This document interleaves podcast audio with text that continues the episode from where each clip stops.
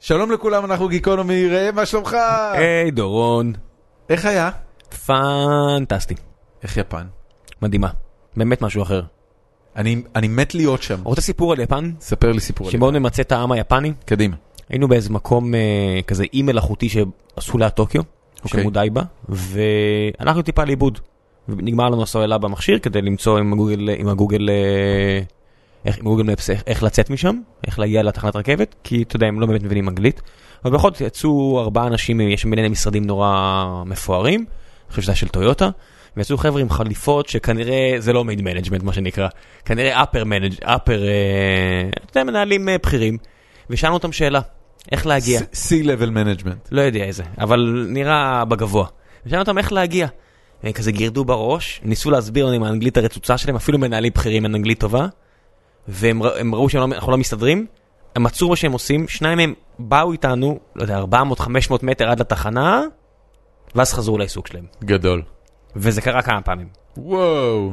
אה, במ- אין, אין, אה, זה עם אחר מכל דבר אחר, גם באסיה. איזה יופי. כן. כן. זה באמת, אה, רק בשביל זה שווה, רק איך בשביל... המחירים? זה לא ארץ סופר יקרה? תל אביב זה ארץ סופר יקרה, ישראל זה ארץ סופר יקרה, טוקיו זה לא. וכתבתי את זה גם בפייסבוק, שכמה שהיינו בשוק מהמחירים שבטוקיו הרבה יותר נחמד מאשר בישראל, אבל אני קצת מכה על חטא, כי הסתכלתי אחרי זה על היין, היין התרסק באיזה מ-31 ל... מ-20, כאילו, שקל היה קונה לך לפני 4 שנים 20 ין, ועכשיו הוא קונה לך כבר 32 ין או 31 ין. וואו. אז זה אומר שזה שחוויתי שזה הרבה יותר זול, מי שהיה שם לפני 4-5 שנים בטח חולק על כן, דעתי, אבל זה סתם כן. בגלל שהיין התרסק. כן. אז טוסו אם אתם יכולים עכשיו, באמת אה, סוף הדרך, איזה כיף. ממש. טוב, אמ, ממש לפני שנתחיל, אה, כהרגלנו בקודש, נזכיר לכם שיש לנו עוד פודקאסטים. סוף סוף ראם חזר, אז אה, אפשר לעשות עוד פודקאסטים, למרות שאוריאל דסקל עשה יופי של פרקים בלעדיך, תראה מה זה. כן, הוא לא צריך אותי. אה, הוא צריך אותך אחי, אני לא, ראיתי, הוא היה לא, עצוב. לא, לא, הוא היה בסדר, עצוב, לא. הוא היה עצוב. אמ, בכל יום נתון עם אוריאל דסקל וראם שרמן. וביום שישי אנחנו נארח שוב את עמית לוינטל, ונעשה קצת אה, סיכום שנה, מגניב מאוד. ושמח. יפה, כן. זה קצת מוקדם לסיכום שנה, לא? שום דבר לא כאילו, מוקדם עם יש עוד לוינטל. שבועיים. אנחנו רגילים להקליט בתשע, וכשזה לוינטל מגיע זה ב-11. שום דבר לא. מוקדם איתו. סבבה. וציון שלוש, שהבנתי שיוני באירלנד, אז יוני ביג שאט, יוני ביג שאט עם מי? אז אה, שבוע הבא יהיה פרק, אם מכבי תנצח. הבנתי אותך. He's big shotting us. טוב. אמ, זהו, וכמובן את הפודקאסט שמרינה קיגל אה, מצליחה להוביל אותו בגבורה, למרות שתמר עדיין בלונדון כותבת את הספר שלה. תמר, תגמרי כבר. תסיימי, קדימה. תסיימי. תסיימי את הספר שלך, God כן. damn. אמ, זהו, אנחנו אה, נתחיל את הפרק שלנו. אה, הפרק שלנו הוא עם אורח שכבר היה אצלנו פעם אחת. אה, אני מראש אה, אומר לכל מי שציפה שנדבר על אה, ארץ חדשה ועל המון דברים שקרו לאלדד יניב בחייו. לפני יותר משנה וחצי, יש לנו את הפרק הקודם איתו. אנחנו נשים לינק לפרק הקודם איתו בעמוד של הפרק הזה, כדי שתוכלו לשמוע, אם בא לכם לשמוע על כל הסיפור של ארץ חדשה. והפרק הזה כולו הוא רק על דברים שקרו בחצי שנה, שנה האחרונות, ובאופן ספציפי, והכי חשוב, על הבג"ץ שכרגע אלדד יניב מוביל ביחד עם אה, אראל מרגלית, אה, כנגד אה, מנדלבליט, היועץ המשפטי לממשלה. ואחרי זה 50 דקות או 40 דקות עברנו כבר לדבר על דברים אחרים, אז אל תוותרו באמצע, בהתחלה אם אתם מרגישים שזה קצת אה, מרתיע, כל עניין הצוללות הזה. כן, אז קבלו, קבלו את פרק אה, 89 עם אלדד יניב, האזנה מעולה.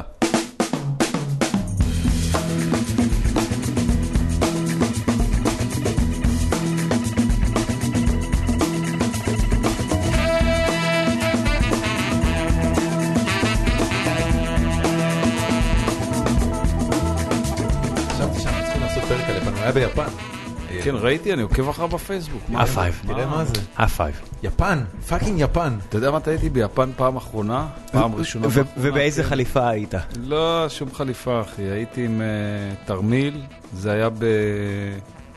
יאללה, כמה זקן היית עם אני. תרמיל? כמה זקן אני, אלוהים אדירים. זה היה 90-91, אלוהים אדירים. בן כמה היית? אה, כמה הייתי? אחרי צבא? וקצת. אה, יפה לך. רגע, אז. אתה, אתה מה, אתה 47? 45? אני 48, 48? כן. אתה לא נראה יום מעל 35, יא נקניק. וואלה? תראה אותך. אה, נו, זה מחמאה. כאילו, אתה יודע, העניין של הקרחת קודם כל מצעיר, לא מזקין. היום אחרי- קרחת אחרי- בראש החל ביצה, מגיל זה מסוים. מצבנו, כן. אחי. כן. זה לא, את זה אי אפשר. ואתה אתה רזה, אתה fit, אתה אחלה. אתה מלא באנרגיה, אתה רוצה לשנות דברים, אתה לא מובס. כן, זה ברור, זה- זה לא יקרה אף פעם. זה לא... טוב, אה, שנתחיל, שנצלול?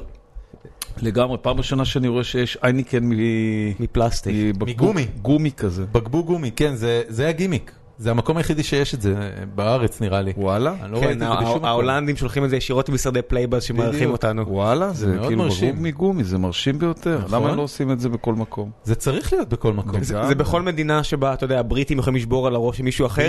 ואז הם מגלים, אה, זה אה, מגומי. לא חשבתי על זה. זה הסיפור, זהו, אתה- שכשאתה שיכור זורק את זה על במה, לאלימות הזאת ישראלים עוד לא נכנסו, אתה אבל מבין, יש לנו לאן לשאוף. כאוהד באר שבע, אני רואה עוגרן בשקטה שמתחיל לחשוב על דברים לא, אבל בבאר שטורקים שבע יכולים אין את לסגור. זה, מה זה, אלונה ברקת אה, נכון, אבל סדר. הטורקים יש את זה, אז אני מתחיל לחשוב, אתה יודע, מה הטורקים יביאו לבאר שבע. הבנתי. תגיד לי, מה, מה פתאום אה, חברת לאראל מרגלית? מה זה?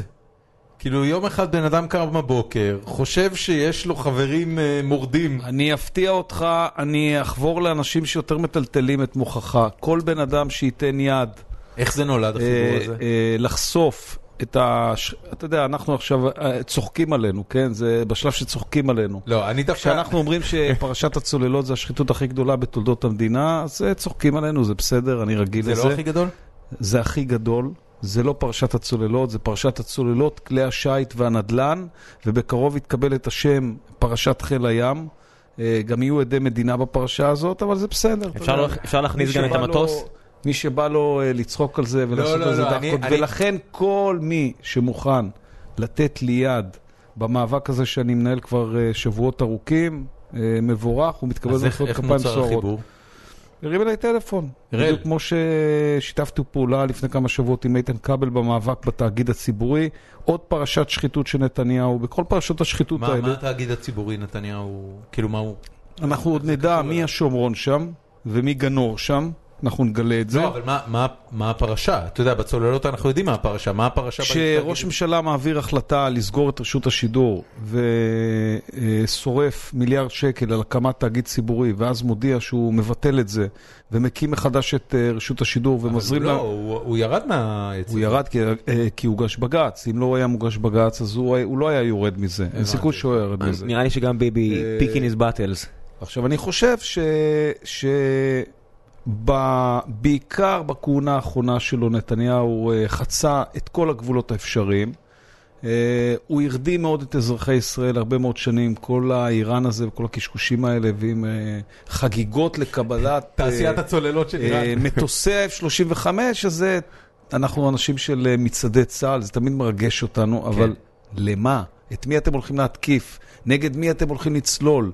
אין שום צבא ערבי בכל הטריטוריות אין- שסביבנו. אין ספק שזה בדיחה. אז uh, זה לא בדיחה, מישהו עושה מזה הרבה כסף. הרבה. Uh, וכשתתפוצץ פרשת חיל הים הזאת, אז uh, כל אלה שצוחקים על אלה שהולכים עכשיו להגיש בג"ץ, ועושים סרטונים ומגייסים אנשים uh, למאבק הזה, בעיקר כן, אתה מרגיש שצוחקים על העניין של הצוללות? יתביישו ויגידו, איך לא ידענו, איך לא שמענו. ידעתם, שמעתם, אנחנו מנסים uh, uh, לרתום אתכם לדבר הזה, נרדמתם, והגיע הזמן שתתעוררו. רגע, חכה, אתה מרגיש שאנשים צוחקים על העניין של הצוללות?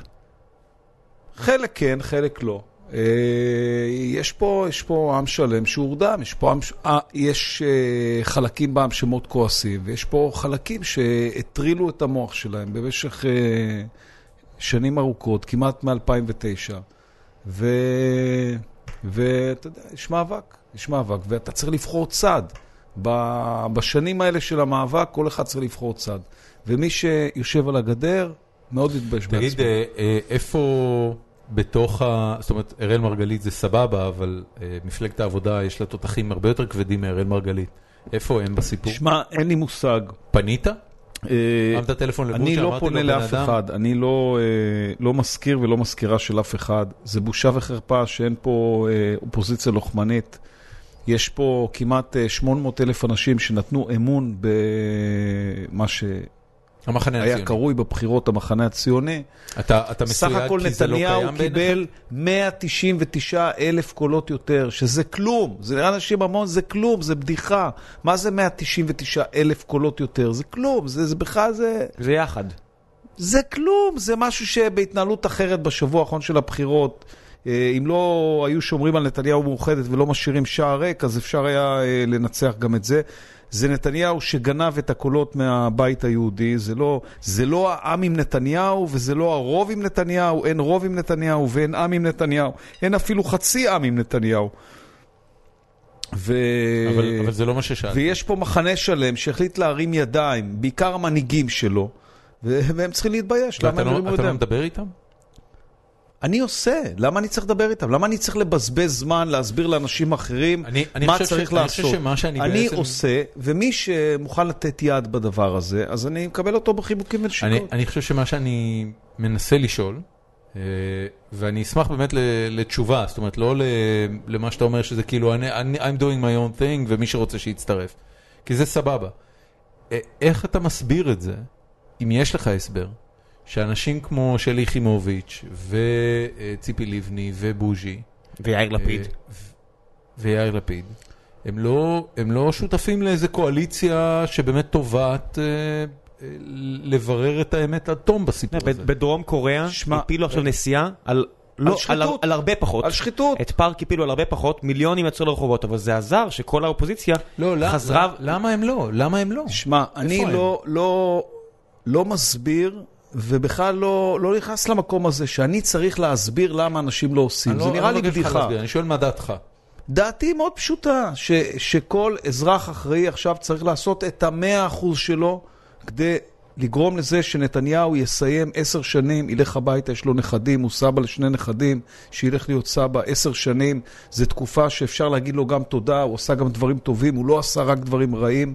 אחרי עשר שנים אפשר להגיד לו, אה, די, ביבי, די, שלום ותודה והביתה.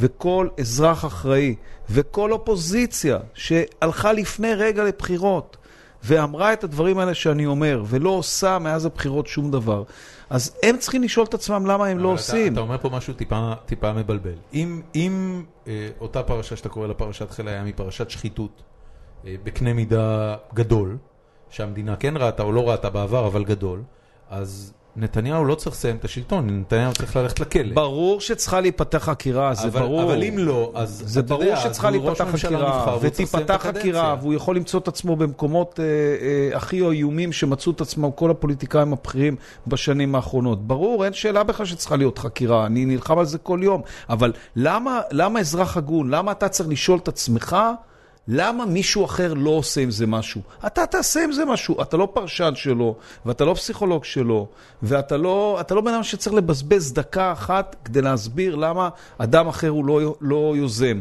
אתה יודע, אנשים שנמצאים בעולם של הסטארט-אפים, הם צריכים להסביר למה מישהו אחר לא עושה סטארט-אפ? יש לך סטארט-אפ טוב, תעז ותעשה אין, אותו. אין, אה, אין, אין דמיון בין שני הדברים, כי אה, סטארט-אפים לא מבוססים על, אה, על אה, הסכמה רחבה בקרב הציבור. גם מאבק פוליטי לא מבוסס על הסכמה רחבה. מאבק פוליטי זה אני לא משהו... בטוח שאני מסכים איתך. אתה יכול לא להסכים איתי, מאבק פוליטי מבוסס על אמונה שלך בצדקת הדרך, אמונה שאתה עושה את המאבק הנכון, כן, אבל אתה יוצא צריך לרתום כוחות, אתה לא זה? צריך לרתום שום דבר, כשדפני ליף יצאה לרחוב היא לא רתמה אף אחד, היא בקושי רתמה שישה אנשים שהיו איתה בסלון, הם היו שבעה או שמונה אנשים ויצאו לדרך, אין בזה שום הסכמה ושום הסכמה לאומית ושום הסכמה רחבה ושום כוח פוליטי, שבעה אנשים לכאורה לא יכולים לעשות שום דבר, זה אי אפשר אפילו להתפקד למפלגה בגודל סיכה. אה, בן אדם שמאמין במשהו, בין אם קוראים לו גנדי, או בין אם קוראים לו נסון מנדלה, או בין אם קוראים לה דפני ליף, או סתיו שפיר, או איציק שמולי, או כל האנשים האלה ששינו עולם, אה, קמים ועושים מעשה, ואם אתה מאמין במשהו, תילחם. ואם יש הרבה אנשים שמאמינים כמוך, אז אה, זה עוד יותר מחזק. אבל איך אתה תדע אם אתה לא תעשה את זה? אנחנו לפני יום או יום וחצי, אה, אראל מרגלית ואני פרסמנו סרטון. כן. בפייסבוק, שאנחנו קוראים לאנשים להירשם איתנו ולהיות עותרים איתנו בבג"ץ.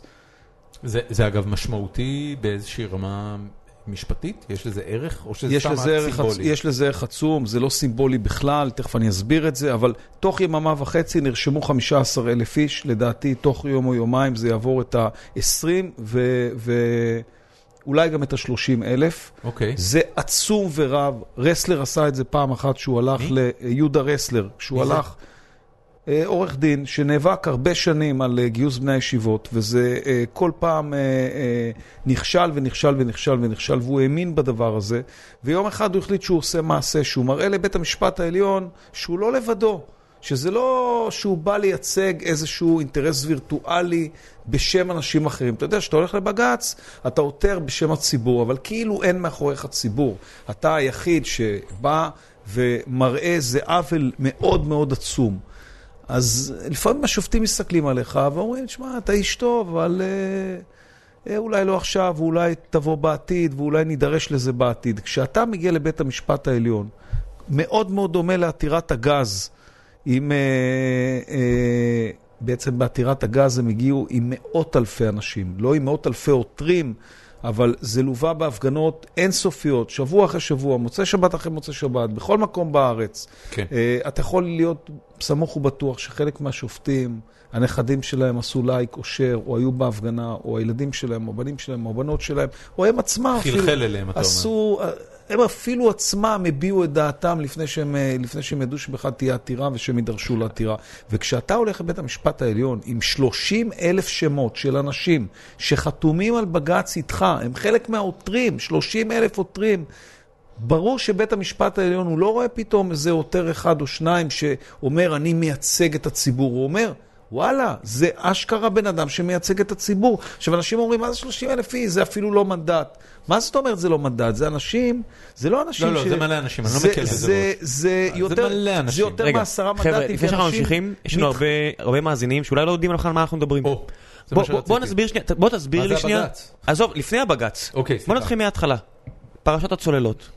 אנחנו יוצאים מכל הנחה שכל המאזינים יודעים, וזה לא נכון. אתה יודע, אפילו זוגתי, אם אני אשאל אותה, אני לא בטוח שיודעת מה הפרטים. בוא תן לנו קצת, שתי דקות, פרשת תסביר לנו. הצוללות יאללה, היא לא, לא צריכה, לא מצריכה אפילו חצי דקה. קח חצי דקה. מדינת ישראל קנתה נשק בסכומים עצומים.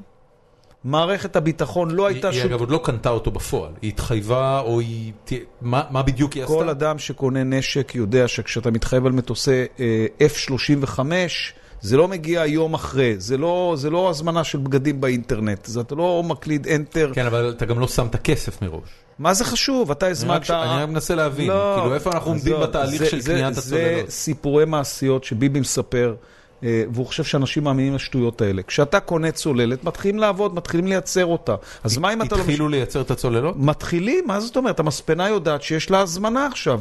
יש הזמנה חתומה של מדינת. ישראל לצוללות האלה. יש הזמנה לצוללות. מה, עזוב את הקשקושים האלה של ביבי, אנחנו כאילו ב... אני באמת שואל, בן אדם, אני לא יודע, עזוב ביבי, אבל אני לא יודע. אל תיתן לו... גם דרוקר לא סיפר כלום. אחי, דרוטקר סיפר את הכל. אל תיתן לאנשים לבלבל לך את המוח. מדינת ישראל החליטה לקנות צוללות, היא קונה צוללות. אל תיכנס עכשיו לתהליכים של עורכי דין צריכים להתפרנס, אז הם מייצרים ניירות של אה, העסקה נכנסה אנחנו לשלב. א', לשלב ב', לשלב ג'. Yeah, we know that. זה אנחנו אוקיי, if we know that, אז תניח את זה בצד. אז בוא נעבור. מדינת מה- ישראל מה- מה השערורייה? החליטה לקנות, ראש הממשלה הוביל את המהלך הזה, אוקיי. שר הביטחון ברק אומר שהוא לא ידע על זה, מחליפו ברק? שר הביטחון. יעלון.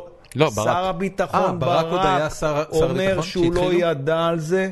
שר הביטחון יעלון, מחליפו, אומר שהוא לא ידע על זה, הוא לא ידע שקונים צוללות, הוא, לא, הוא, הוא התנגד לדבר הזה כשרק התחילו לדבר על זה.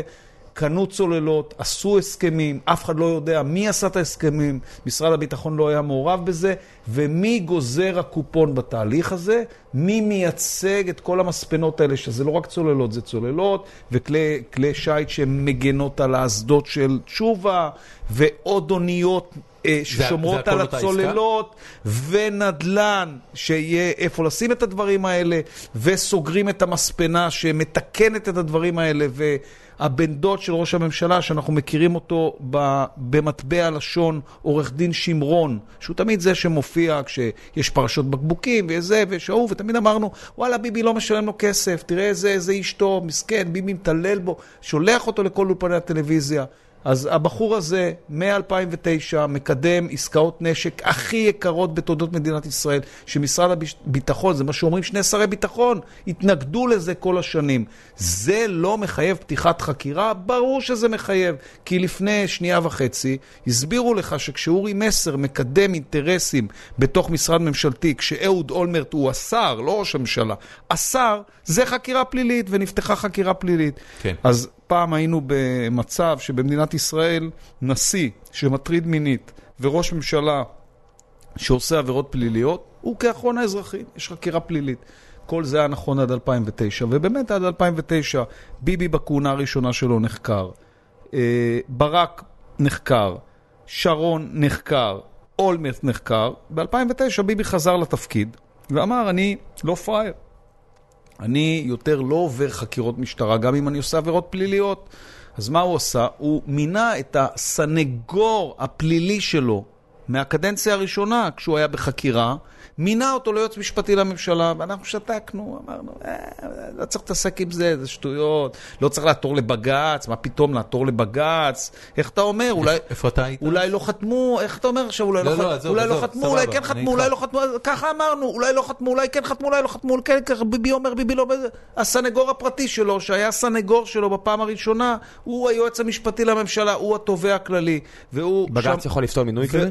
בוודאי, אם היינו עותרים, אם היינו נלחמים, בוודאי, אבל... בג"ץ אמור לקבל עתירה או שיכול להחליט על דעת עצמו, חברים, מינוי הזה לא בג"ץ קביל? אמור לקבל עתירה, אבל לא עתרנו, כי איך אמרת קודם? לא חתמו, כן חתמו, לא חתמו, כן חתמו, לא יודעים מה חתמו, פרק א', פרק ב', זה לא חתמו, אז אנחנו לא חתמו, אוכלים את החרא הזה, ו... זה ו- מאוד- זה מאוד מבדר כל הסיפור. אולי, אולי זה מבדר לא, אותך, זה לא, אבל תראה. כשבן אדם עשה עבירות פליליות בפרשת ביבי טורס, אולי זה מבדר אותך. לא, אז זה- הוא, זה כבר לא מבדר אז אותי. הוא לא נחקר, וקודמו שעשה עבירות פליליות זהות בפרשת אולמרט טורס, שימוש בנקודות לצרכי, לצרכי כרטיסים, הוא יושב בכלא עכשיו באגף 10, אולי הוא מקשיב לנו באגף 10, לא יודע, אולי באגף 10 נותנים להשתמש באפליקציות, ואם הוא מקשיב לנו, הוא דופק את הראש בקיר, כי הוא אומר, אני יושב בכלא על פרשת ביבי טורס, שנה אחריי. ביבי נכנס לתפקיד, מינה את הסנגור הפרטי שלו לתובע כללי, עשה בדיוק את אותן עבירות, ובמקום לקרוא לזה אולמרט טורס, ביבי טורס, הוא אפילו לא נחקר, לא חקרו אותו, למה לחקור אותו? כי הוא יש לו הגנה. אבל, אבל ויינשטיין הזה, אתה יודע, שבע שנים עוברות, הזמן עובר מהר שנהנים, אחרי שבע שנים, הסתיימה הקדנציה שלו, הוא היה צריך ללכת לגמלאות, מה עושים? ממשיכים את המסורת, שבע שנים זה עבד טוב, הוא לא יכול כבר למנות את הסנגור הפרטי שלו מהקדנציה הראשונה, כי הוא יצא לגמלאות, אבל הוא מסתכל ימינה, אומר, וואלה, יש לי מזכיר ממשלה, אלוף בצה"ל, פצ"ר, אה, הוא מזכיר ממשלה שלי, אה, מזכיר ממשלה זה תפקיד פוליטי פר אקסלנס, זה הקמב"ץ של ראש הממשלה שמסדר לו את כל הבעיות עם השרים, ומה דוד ביטן כועס על השר הזה ועל השר ההוא. גננת. גננת של פוליטיקאים, לא גננת, גננת של פוליטיקאים, כל היום מתעסק בפוליטיקה. הוא אמר, וואלה, אני סומך על הבן אדם הזה, פתר לי את כל הבעיה, זה גבר גבר, אני מסתכל לו בעיניים, הוא מבין מה אני רוצה, אני שולח לו חצי וואטסאפ, אני כבר לא צריך להשלים את הוואטסאפ הבא. אה, אמר, בוא נמנה אותו. יועץ משפטי לממשלה. ואנחנו אמרנו, איך אמרת קודם? לא חתום, כן חתום, לא חתום, כן חתום, לא חתום, כן חתום, לא חתום, כן חתום, מרוב שערבלו לך את הראש, אמרת, נעתור לבג"ץ, אה, לא נעתור לבג"ץ, מה אתה תשתף בג"ץ היה פוסל עם מישהו היה יותר? ברור, מה אתה תשתף פעולה עכשיו? כן, היו פוסלים את מנדלבליט? כל שופט, כל שופט שנמצא במצב של ניגוד עניינים כמו מנדלבליט, פוסל את עצמו מלשבת בתיק, ואם הוא לא פוסל את עצמו, אתה עותר לבית המשפט העליון והוא פוסל את עצמו. נראה לך ש, ששופט יכול לשבת בתיק שעומד מולו עורך דין ממשרד שאשתו של השופט עובדת במשרד? נראה לך? זה נראה לך דבר נורמלי? ברור שהוא יפסול את עצמו, ואם הוא לא יפסול את עצמו, ואתה תגלה את זה אחרי זה שהוא לא פסל את עצמו, אתה, אתה תפסול את המשפט. אפשר לבטל דבר כזה רטרואקטיבית? אי אפשר, אי אפשר להחזיר את הגלגל אחורה, אבל אפשר לעתור היום לבג"ץ ולהציף את הדבר הזה. אז מה שאנחנו עשינו, אה, לא רק אנחנו, גם התנועה לאיכות השלטון, גם אומץ הולכת להצטרף. הבג"ץ הנוסף הזה שאנחנו מגישים, שאני מקווה שיהיו בו 30 אלף אזרחים, הוא לתכלית הזאת.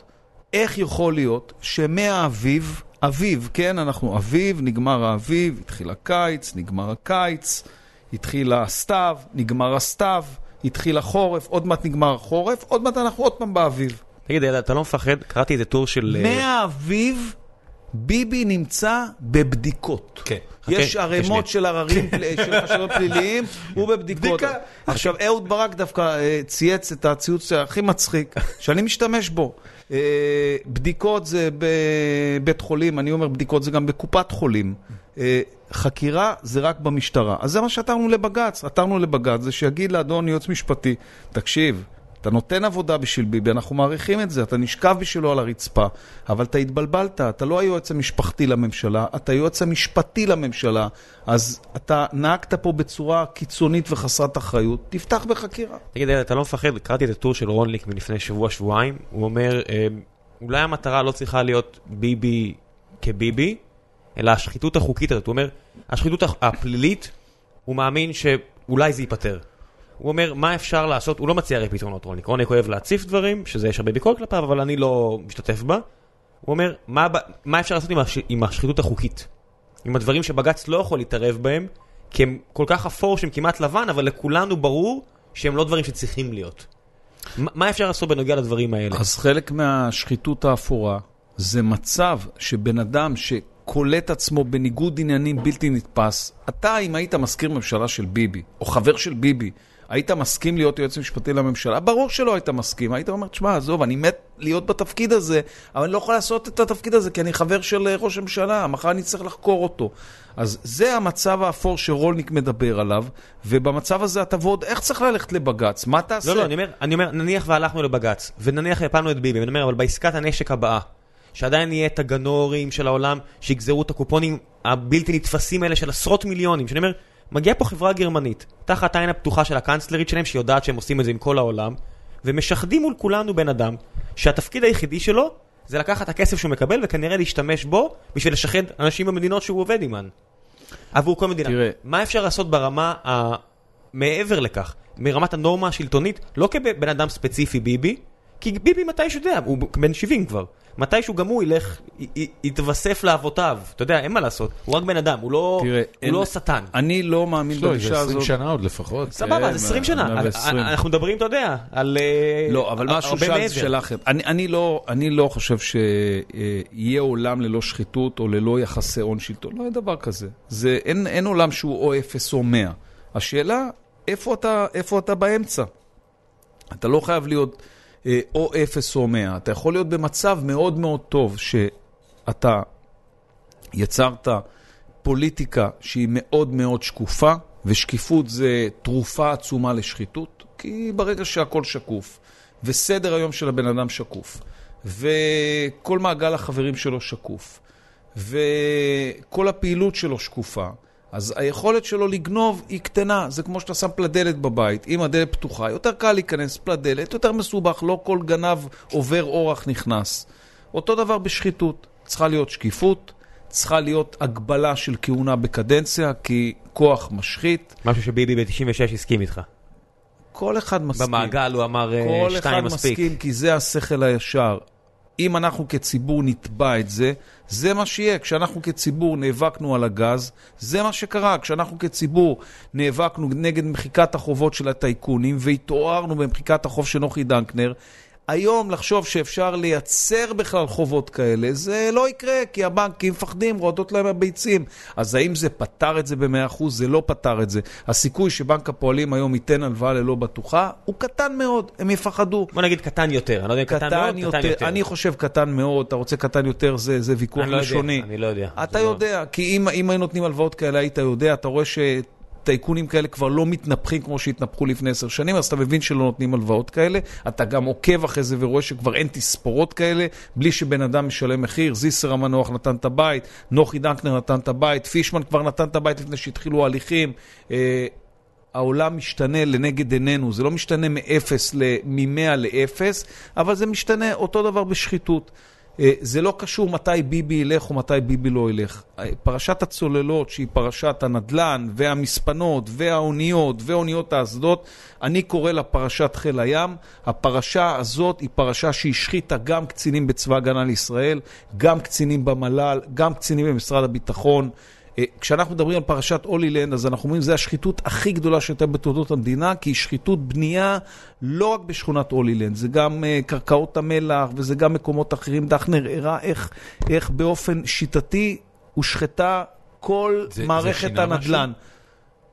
אני חושב שזה שינה. אי אפשר להגיד על כל דבר זה לא שינה. לא, אני- לא, שואל, אני אנחנו לא שואל, יודעים. אז אני אומר. בוודאי שזה שינה. האם העובדה שכל שנייה נתפס uh, תוקף נשים, האם זה העלים את תוקפי הנשים מהעולם? לא העלים את תוקפי הנשים מהעולם. הגישה השתנתה אבל מאוד. הגישה השתנתה. היום לחשוב שחבר כנסת יכול 40 שנה לתקוף נשים, זה לא יקרה, כי עובדה שיש עכשיו כן, חבר כנסת, כן, כן, שהוא. חושב שעוד לא תפסו אותו, זה רק עניין של עוד כמה ימים, עוד כמה שבועות, אה, אישה אמיצה תאזור אומץ, אתה מדבר על מישהו ספציפי שעדיין לא יצא השם שלו? שעוד לא יצא השם שלו, אנחנו מדברים עליו כבר כמה שבועות, זה רק עניין של זמן עד שאישה אמיצה, זה, זה, זה חבר הכנסת של ש"ס? לא, זה חבר כנסת של הבית היהודי.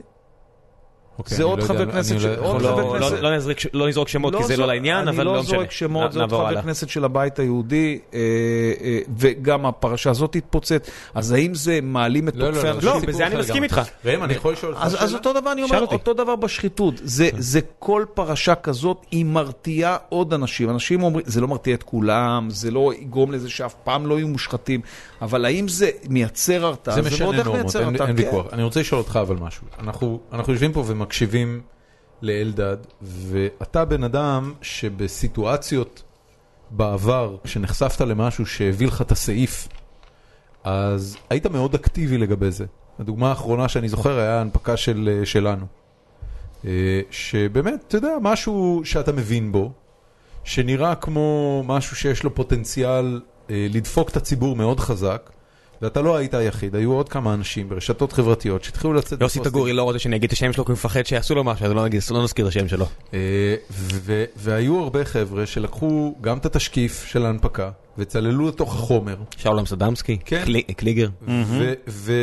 ופוצצו את ההנפקה. כן. אה, אתה עכשיו שומע אותו מדבר על חיל הים ועל הסיפורים של היועץ המשפטי לממשלה. איך אתה מרגיש עם זה? אני אגיד לך את האמת, מה שגורם לי קצת אה, למחשבות זה העובדה שלוקיד מרטין לא מפסיקים לטרגט אותי אישית, פייסבוק וטוויטר, בלי הפסקה, כבר חודשים. אני מניח שרק אני עליתי ללוקיד מרטין, כנראה, עשרות אם לא מאות דולרים. בפרסום. בפרסום, רק אני, אני לא מבין מה, מה הקריטריונים שאני נופל עליהם, אולי אחד שכותב פשוט הרבה מלל, הרבה קשקשת עם מילים אתה מדבר מסוימות. בעצם על זה שנחשפת לפרסומות שלפחות כפי שאתה מבין אותן, אמורות לקדם את העובדה שהם מכרו את ה-F-35 לצה"ל. זה, זה ברמה מגוחכת, אני כאילו, אני מרגיש כאילו אני חי בפרודיה, אני מקבל, כל פעם שאני פותח את הטוויטר עצור, שלי, עצור, אז כן. סבבה, אתה, אתה מתורגת. כן. זאת אומרת, אתה מבין שמישהו, חוץ מאשר אה, לעשות עסקאות עצומות בנשק ובנדל"ן ובמה שזה לא יהיה, כן. אה, אתה מבין שמישהו פה שופך כמויות של כסף כדי להרדים את הציבור ולגרום לו לחשוב שהעסקאות האלה נחוצות לחיים עצמם. כן. ואתה מסתכל על הדבר הזה, ואתה מבין שזה גדול לא פי שתיים, פי 500 מההנפקה של שלנו, ו... ואתה והנה לא, הנקודה, ואתה- אני אני לא אתן לך את. הנקודה. קראתי בדרך ליפן, אה, בטיסה, מישהו הביא לי ספר שהוא כתב. יזם מאוד מצליח, לא נזכיר את שמו. אה, בן אדם שמאוד מחבב את אלדד ברמה האישית, הוא יותר במחנה של אלדד, והוא כתב, הוא טייס קרב בעברו, מכר חברה במלנטה דווקא. נו, אז מה. אתה חייב להגיד את השם. הוא יספר לך אחרי זה, אני אספר לך. אחר כך. אני אוסף את התומכים. לא, לא, מאוד אוהב אותך. אה, אני הוא- גם מאוד אוהב אותך. אבל אתה, אני יודע. אני אתה מאוד כבר- אוהב אתה אותך, כבר בן רשום- אדם, שתדע לך ש... אתה כבר רשום בתומכים. תכף אני- אספר לך. חכו עם הלקלקת הזאת, כן, שנייה, לא, שנייה. זהו, הנה, תכף והוא- ניפול אחד על השני. והוא טייס קרב, הוא- כתב ספר. מה, אנחנו כאילו רק אה, תוקעים אחד את השני, כאילו שמפרגנים, לא, וזה לא, כאילו- אחרי כאילו זה- ישראלים אומר, "אה, תפסיק ללקק. אני תמיד אומר לאנשים, אחרי זה נלטף אחד לשני תגיד, את אתה. בן אדם אמיתי, למה לתקוע אחד את השני, אנחנו כל הזמן תוקעים, לקלל, לקלל, אבל כן. כשמישהו מתחיל להגיד איזה מילה טובה, תפסיק לק- ללקק, אחי, די, לא- לא מתאים. לא, אחי." הנה, אני אמרתי לך, אני ממש אוהב אותך, וקראתי את הספר שהוא כתב. והספר זה מעין כזה ספר דיסוטופי, שהמלחמה בסוריה זולגת אלינו, ומתחילים ליפול פה מטוסים. ליפול מטוסים. כן, מטוסים, אה, מטוסי קרב. חיל כי- האוויר כי ה-SA 300 של הרוסים, שנמצא עכשיו בסוריה, אוקיי. מתחילים ליפול מטוסים. ויש לי את הבעיות עם הספר הזה, אמרתי לבן אדם, נתתי לו את הביקורת, אל תביאו לי ספרים חבר'ה, אני לא מבקר, אני לא מבקר אח, אני לא, אני חרא של בן אדם. וקראתי את הספר, ורעדו לי הביצים. כי אני קורא את זה, אני אומר, אנחנו מדינה פצפונת, וכל המנטרות שדוחפים לי על למה צריך צוללת, ולמה צריך מטוסים, ואתה יודע, קראת- קראתי איזה אתה אומר פוסט, זה משתק. זה משתק, הפחד משתק, כי גם, אתה יודע, קראתי איזה מישהו שהיה בצוללות, והוא אומר, אני אגיד לכם שזה לא יעזור לכם, כי איראן וכל אלה, לפני שישגרו טיל גרעיני לפה, ידעו למצוא את הצוללות ולהפיל אותם. ומה הוא אומר באותו פוסט? שכולם שיתפו אותו בלי שום חשיבה ביקורתית, על הצד שלנו. שלנו, אני אומר, אתה יודע, עם גרשיים. הוא אמר שם, אני בעברי, הרי מה עושים צוללות? מורידים את שייטת 13 בטיזן שלוח, הם עושים מה שהם עושים והם חוזרים. הוא אומר את זה! קבל עם ועדה, כולם יודעים שזה קורה. עכשיו אני אומר, אם איראן הייתה מסוגלת לזהות את הצוללות האלה כל כך בקלות, הם היו נותנים לשייטת 13 להגיע לכל המקומות האלה כל כך בשקט? כנראה שהצוללות האלה מגיעות לאיפה שהן מגיעות, בלי הרבה בעיות. וכנראה שיש להם איזושהי משמעות, כי הן מביאות את, הח... את השייטים לכל המקומות שהם מביאים אותם. אוקיי. ואנחנו יודעים על הרבה מצבים שהם עשו. החבר'ה האלה עובדים המון בזכות הצוללות האלה. אה, עכשיו, אז אני- אני קורא את אני- אלון בן דוד, כן. והוא אומר לי שהצוללות האלה מחזיקות 30 שנה. אוקיי. ובתום ה-30 שנה האלה, הן מפסיקות לעבוד, אלא אם כן מתקנים אותן. עכשיו, אף אחד לא מסביר לי מה העלות. כי אתה יודע, שאני שאני רואה את שלנו, נורא קל לי להבין, כי אני מכיר את המספרים. כן, כן, ברור. אז אני יודע להגיד מיד, זה בלוף. לכן, לכן הפרשה הזאת, חוץ מזה שזה פרשת שחיתות עם כסף עצום, ועם הבן דוד של ראש הממשלה, ועם השחתה... אגב, מאיזה צד הוא בן דוד? הוא רסמי כאילו בן דוד כן, של כן, הוא בן נתניהו? דוד שני הוא- של... הוא לא רק מגיל שהוא- אפס, הם לא רק ביחד. שהוא בן דוד שני של נתניהו, הוא מגיל אפס הם ביחד, הם שני אנשים שגדלו ביחד, אוהבים אחד את השני. הבנתי. שמעון כבר לאורך השנים אמר, אני מחזיק להם את כל הכספים ואת כל ההתנהלויות ואת כל העסקים, הם חברים הכי קרובים. מעבר לכל העובדה הזאת של השחתה של חיל הים, של משרד הביטחון, של המל"ל, כל מה שאנחנו נגלה בשבועות האחרונים, יש פה משהו מאוד מאוד קדוש שנפגע. כי תמיד אמרו, תקציב הביטחון, שזה מה שראם אומר, תקציב הביטחון 64 מיליארד. לאן הוא הולך? בלי כל התוספות. כן, לאן הוא הולך? אמרו לך, עזבו, עזבו, זה...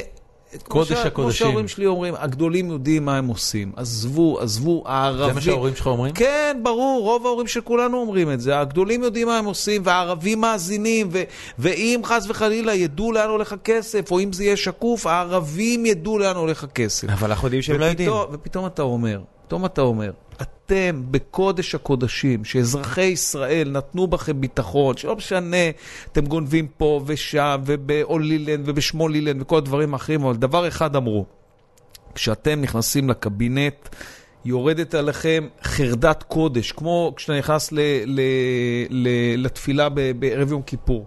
חרדת קודש, אתה נכנס, אתה אומר, עזוב, מה שהיה, מה שלא היה, עכשיו חרדת קודש. פתאום אתה רואה, שום חרדת קודש. שר ביטחון אומר, לא ידעתי מה קונים, התנגדתי. ידעתי שרוצים, התנגדתי, בכלל לא ידעתי שסגרו את זה. שר ביטחון שני אומר, התנגדתי לזה. בינתיים אתה שומע שעשו הסכמים. מי ניסח את ההסכמים? כן. זה נוסח במשרד הפרטי של שמרון, היו פה עוד עורכי דין פרטיים. יכול להיות שהמל"ל הושחת באופן כזה שנכנסו אליו אנשים ששירתו את, ה, את האנשים סביב ראש הממשלה כדי לאשר פה עסקאות נשק נגד מערכת הביטחון, תוך הסתרת העובדות האלה ממערכת הביטחון, תוך ניהול משא ומתן. מה זה אומר על זה ששר החוץ בפועל של ישראל... למה זה חקירה של היועץ המשפטי ולא ועדת חקירה ממלכתית? סליחה מה על השאלה. פתאום? כי דבר פלילי, דבר פלילי הולך רק למשטרה. חקירה זה רק במשטרה. עכשיו תזכרו שיש צלע נוספת לבן דוד הזה של ראש הממשלה, זה השותף העסקי שלו, מולכו, שהוא שר החוץ בפועל של מדינת ספר ישראל. עליו קצת, שהוא למי שלא מכיר. הוא התחיל כיועץ מד- מדיני של נתניהו, הוא השותף של שומרון, הוא השותף של הבן דוד של ביבי, זה משרד עורכי הדין ששניהם בתוך, ה, בתוך משרד ראש הממשלה מהקדנציה הראשונה, ושומרון ומולכו במשך השנים מיועץ מדיני כזה חיצוני, נהפך לשר חוץ בפועל שפוגש מקרי. דרך אה, נשיא מצרים, דרך כל המפגשים עם אה, מנהיגי ערב הסודיים שנפגשים איתם, הוא המוציא והמביא. וכשכל אזרח ישראלי עושה גוגל עכשיו על משרד שומרון מולכו, אז הוא למשל מגלה שהמשרד מספר על עצמו, אנחנו מייצגים את ממשלת גרמניה. אז אתה אומר לעצמך, אלוהים אדירים, אתם מייצגים את ממשלת גרמניה, אתם הצגתם את, את, את הצוללות במכירה מול מדינת ישראל, אתם מייצגים את מדינת ישראל מול, מול ממשלת גרמניה, כי מולכו הוא שר החוץ בפועל. עכשיו ביבי היה באיזה חמש ישיבות ממשלה אצל הגרמנים, גם אצל הגרמנים, גם הם אצלנו, במסגרת השת"פ שלנו עם גרמניה, והכסף העצום שאנחנו מקבלים מהם. אז אתה מייצג, את מי אתה אנחנו מייצג? מקבלים כסף מגרמניה? כן, בטח. גם הצוללות זה בהסכם. חלק מהכסף הוא שלהם. בטח. אוקיי. אה, לא ידעתי. אני יודע על השילומים, לא ידעתי על... אה, כן, כן, אתה מקבל כסף וכסף ביטחוני גדול. אז אתה, אתה מייצג, את מי אתה מייצג בעצם? אתה מייצג את גרמניה, את ישראל, מה קורה פה? את המשכורות של כל ש- כל- כל צוללת זה כמו, לא גדוד, זה חטיבה. כן. אז, אה, לא, אז כמו יש. יש כל מיני סיפורים. אנשים אומרים, אנחנו לא, את הם לא. אנחנו לא מכירים את הפרטים. אתם לא צריכים להכיר את הפרטים. את הפרטים צריכה להכיר המשטרה, לא אתם צריכים להכיר את הפרטים, אבל מספיק שאתם שומעים שהשמרון הזה, שמנהל משא ומתן, הוא הזרוע הפוליטית של ראש הממשלה. הוא מנהל את המשא ומתן הקואליציוני להקמת ממשלת אחדות, כשבוז'י הרצוג רצה להיכנס לממשלה, ואז תוך כדי המשא ומתן הוא פוגש את אה, יושב ראש ההסתדרות. עוד פעם ועוד פעם ועוד פעם, יושב ראש ההסתדרות עזר להקים את ממשלת האחדות הזאת. אחת הפגישות שפורסמה לאחרונה, הוא בתחילת הפגישה אומר לו, שומרון אומר ליושב ראש ההסתדרות, זה לא פוליטיקה עכשיו. עכשיו אני פה בשביל ביזנס. והוא הגיע לפגישה עם הגנור הזה, והם מסבירים ליושב ראש ההסתדרות, שהוא גם מנהל משא ומתן פוליטי על כניסה לממשלה, אה, מטעם הרצוג. הכל, הכל מעורבב, אתה מבין שהכל מעורבב. הוא אומר לו, אנחנו באנו לדבר על דבר אחר. אנחנו חושבים שצריך לסגור את המספנות של צה"ל. מספנות זה, זה כמו? זה כמו חיפה? מוסך, כן, מוסך כן, של צוללות, צריך לסגור את זה, זה לא, זה, יש מספר מספנות ברחבי ישראל. יש גם באילת. אה, אנחנו רוצים לסגור את היחידת מספנות הזאת, ואנחנו נפתח מספנות משלנו, פרטיות. פרטיות שאנחנו אנחנו בעצם מרוויחים עליהן כסף. כן, כן, הפרטה של המספנות. ויושב ראש ההסתדרות בהלם מוחלט, איך פתאום הם הגיעו אליו, איך זה אין עבודת מטה, איך הדבר הזה עובד בכלל? מה זה, פה עוקפים את הצבא? ו, ו, וביבי לא ידע. נראה לכם? לא, לא נראה לי. לכם. אני חושב שזה בלוף מוחלט. זה עולה על הדעת שיושב ראש ההסתדרות לא מרים טלפון אחרי הפגישה לביבי סלאש ראש הלשכה שלו, ראש הסגל שלו, היועץ הפוליטי שלו, או, או למישהו אחר ואומר לו, תקשיב, אתה לא מאמין. קיבלתי עכשיו את שומרון, הייתי בטוח שמדבר איתי על משא ומתן קואליציוני. בא לדבר איתי על סגירה של יחידה צבאית, שזה מיליונים לסגור יחידה צבאית. אני מניח מה- שזה הרבה מיליונים. מה קורה פה? אז יכול להיות שביבי לא ידע, מה זה החרטא הזאת עכשיו? מי חושב שאנחנו מאמינים לשטויות האלה למה ולשקרים האלה? שביבי בכלל ירצה לעשות דבר כזה? תשמע, זה חוזר, אתה זוכר את השאלה הקודמת שלך? בוא תסביר למה פוליטיקאים מהאופוזיציה לא עושים שום דבר. אז אני לא רוצה להסביר את זה, שהם יסבירו את זה, אני לא צריך להסביר את זה. אני אומר לך אוקיי. אותו דבר. אתה אומר לי עכשיו, תסביר לי למה בן לא, אדם אני לא שהוא לך הגיע. לתפקיד הכי בכיר, תראה. הוא נשיא מדינת ישראל, כן. למה הבן אדם הזה צריך לתקוף מינית נשים בלשכת נשיא המדינה? תסביר לי, זה לא אה, הגיוני. זה- אז אני אומר לך, תקשיב, להסביר, תקשיב. טוב. תקשיב טוב, אני לא רוצה להסביר לך. לא רוצה להסביר לך סטיות של אנשים ועבירות פליליות של אנשים שהם יסבירו את זה לבד. אני לא, אני לא. כשהם יהיו בכלא, אז יהיה, אה, יהיה עובד סוציאלי שיבוא, שיסבירו לו, שיבוא... לא, קצב לא הולך לדברים האלה, לא יודע אם שמעת. לא, עכשיו הוא כבר הולך. לא, לא, הולך, הוא אתה אמר אתמול שקראתי שהוא לא רוצה לא, ללכת. לא, הוא הולך, והוא גם נעים צוטט שהוא מכיר ב... בסבל של המתלוננות. בסבל. אה, כן. יפה. אה, הוא בדרך לשם. הוא בדרך. אה, אז, אז שהם יסבירו את זה לעובדים. הסוציאליים. אני צריך להסביר איך בן אדם ש... לא, אני לא שואל את אתה חושב שביבי. מסכן את ביטחון המדינה באמת? אני חושב שאדם שנמצא יותר מדי שנים בתפקיד, כל העולם שלו מתערבב, הוא חושב שהוא המדינה, שהמדינה זה זה הוא. אני מאמין. הוא חושב שכל מה שקורה זה כתוצאה מחוכמתו הבלתי נדלית, והוא חושב ש... כל מה שהוא עושה זה לטובת העסק הזה שנקרא מדינת ישראל, והכל מתערבב. אה, זה לא סתם שאובמה הולך אחרי שמונה שנים, הוא צעיר, הוא נמרץ, הוא רעב. בטח, הוא יהיה VC. הוא יכול, אובמה הולך לסיליקון יכול ואלי. הוא כן. יכול להיות עוד ארבע שנים נשיא, הוא לגמרי רעב להיות אה, עוד יש ארבע שנים. לו, הוא יכול לחזור לעוד לא, קדנציה? לא, לא, לא, אני לא. אומר, גם הוא. אני אומר, מבחינה מנטלית, הוא גם אה, צעיר, הוא גם רעב. הוא גם, אתה רואה שבן אדם זה דרימר, יש לו, יש לו עוד ארבע שנים לתרום, הוא יכול לתקן יש עולם מצב עוד שאם ארבע עכשיו אתה שנים. משתיב אותו בחדר ואתה שואל אותו, אתה רוצה להישאר עוד ארבע שנים? הוא אומר, fuck no. לא, אה, בסדר, בסדר, אבל I'm אבל. אני אומר, אני אומר, זה כי הוא כבר, בתוך מבנה האישיות שלו, הוא מבין שהוא בא לשמונה שנים, אבל כמו שהוא נראה, הוא יכול להיות עוד ארבע שנים. למה החוקה האמריקאית אומרת לא? לא, לא, לא, לא, לא, כי אלה ארבע השנים הכי מסוכנות, כי הוא כבר שמונה שנים נשיא, שמונה שנים פותחים לו את הדלת, שמונה שנים אומרים לו שהוא הגדול מכולם, שמונה שנים הוא יושב בדיונים עם עשרה אנשים שאומרים לו, תשמע, אסור לעשות את הפעולה הצבאית הזאת, ואסור עכשיו, זה, לא, זה ייגמר באסון, אנחנו לא נצליח לחסל את בן לאדן. והוא אומר, חבר'ה, אני בניגוד לדעת כל הגנרלים הפרסונליים שבחדר, אני אומר, זה מה שצריך לעשות, ואז בלחיצת כפתור אין בן לאדן, ואין זה, ואין ההוא, ואין פה, ואין שם, ואחרי שמונה שנים שאתה עושה את הפעולות האלה, כל בן אדם אנוש, לא משנה, גם אם הלב שלו במקום הכי נכון בעולם, הוא אומר, אני זה העולם, אני תותח גם חבר כנסת היית עושה שמונה שנים? כן, בוודאי. אני, אני חושב שבכלל, משרה ציבורית זה לא... אני תמיד שומע אנשים שאומרים, פוליטיקה זה מקצוע לחיים. זהו, שזה לא מקצוע לחיים.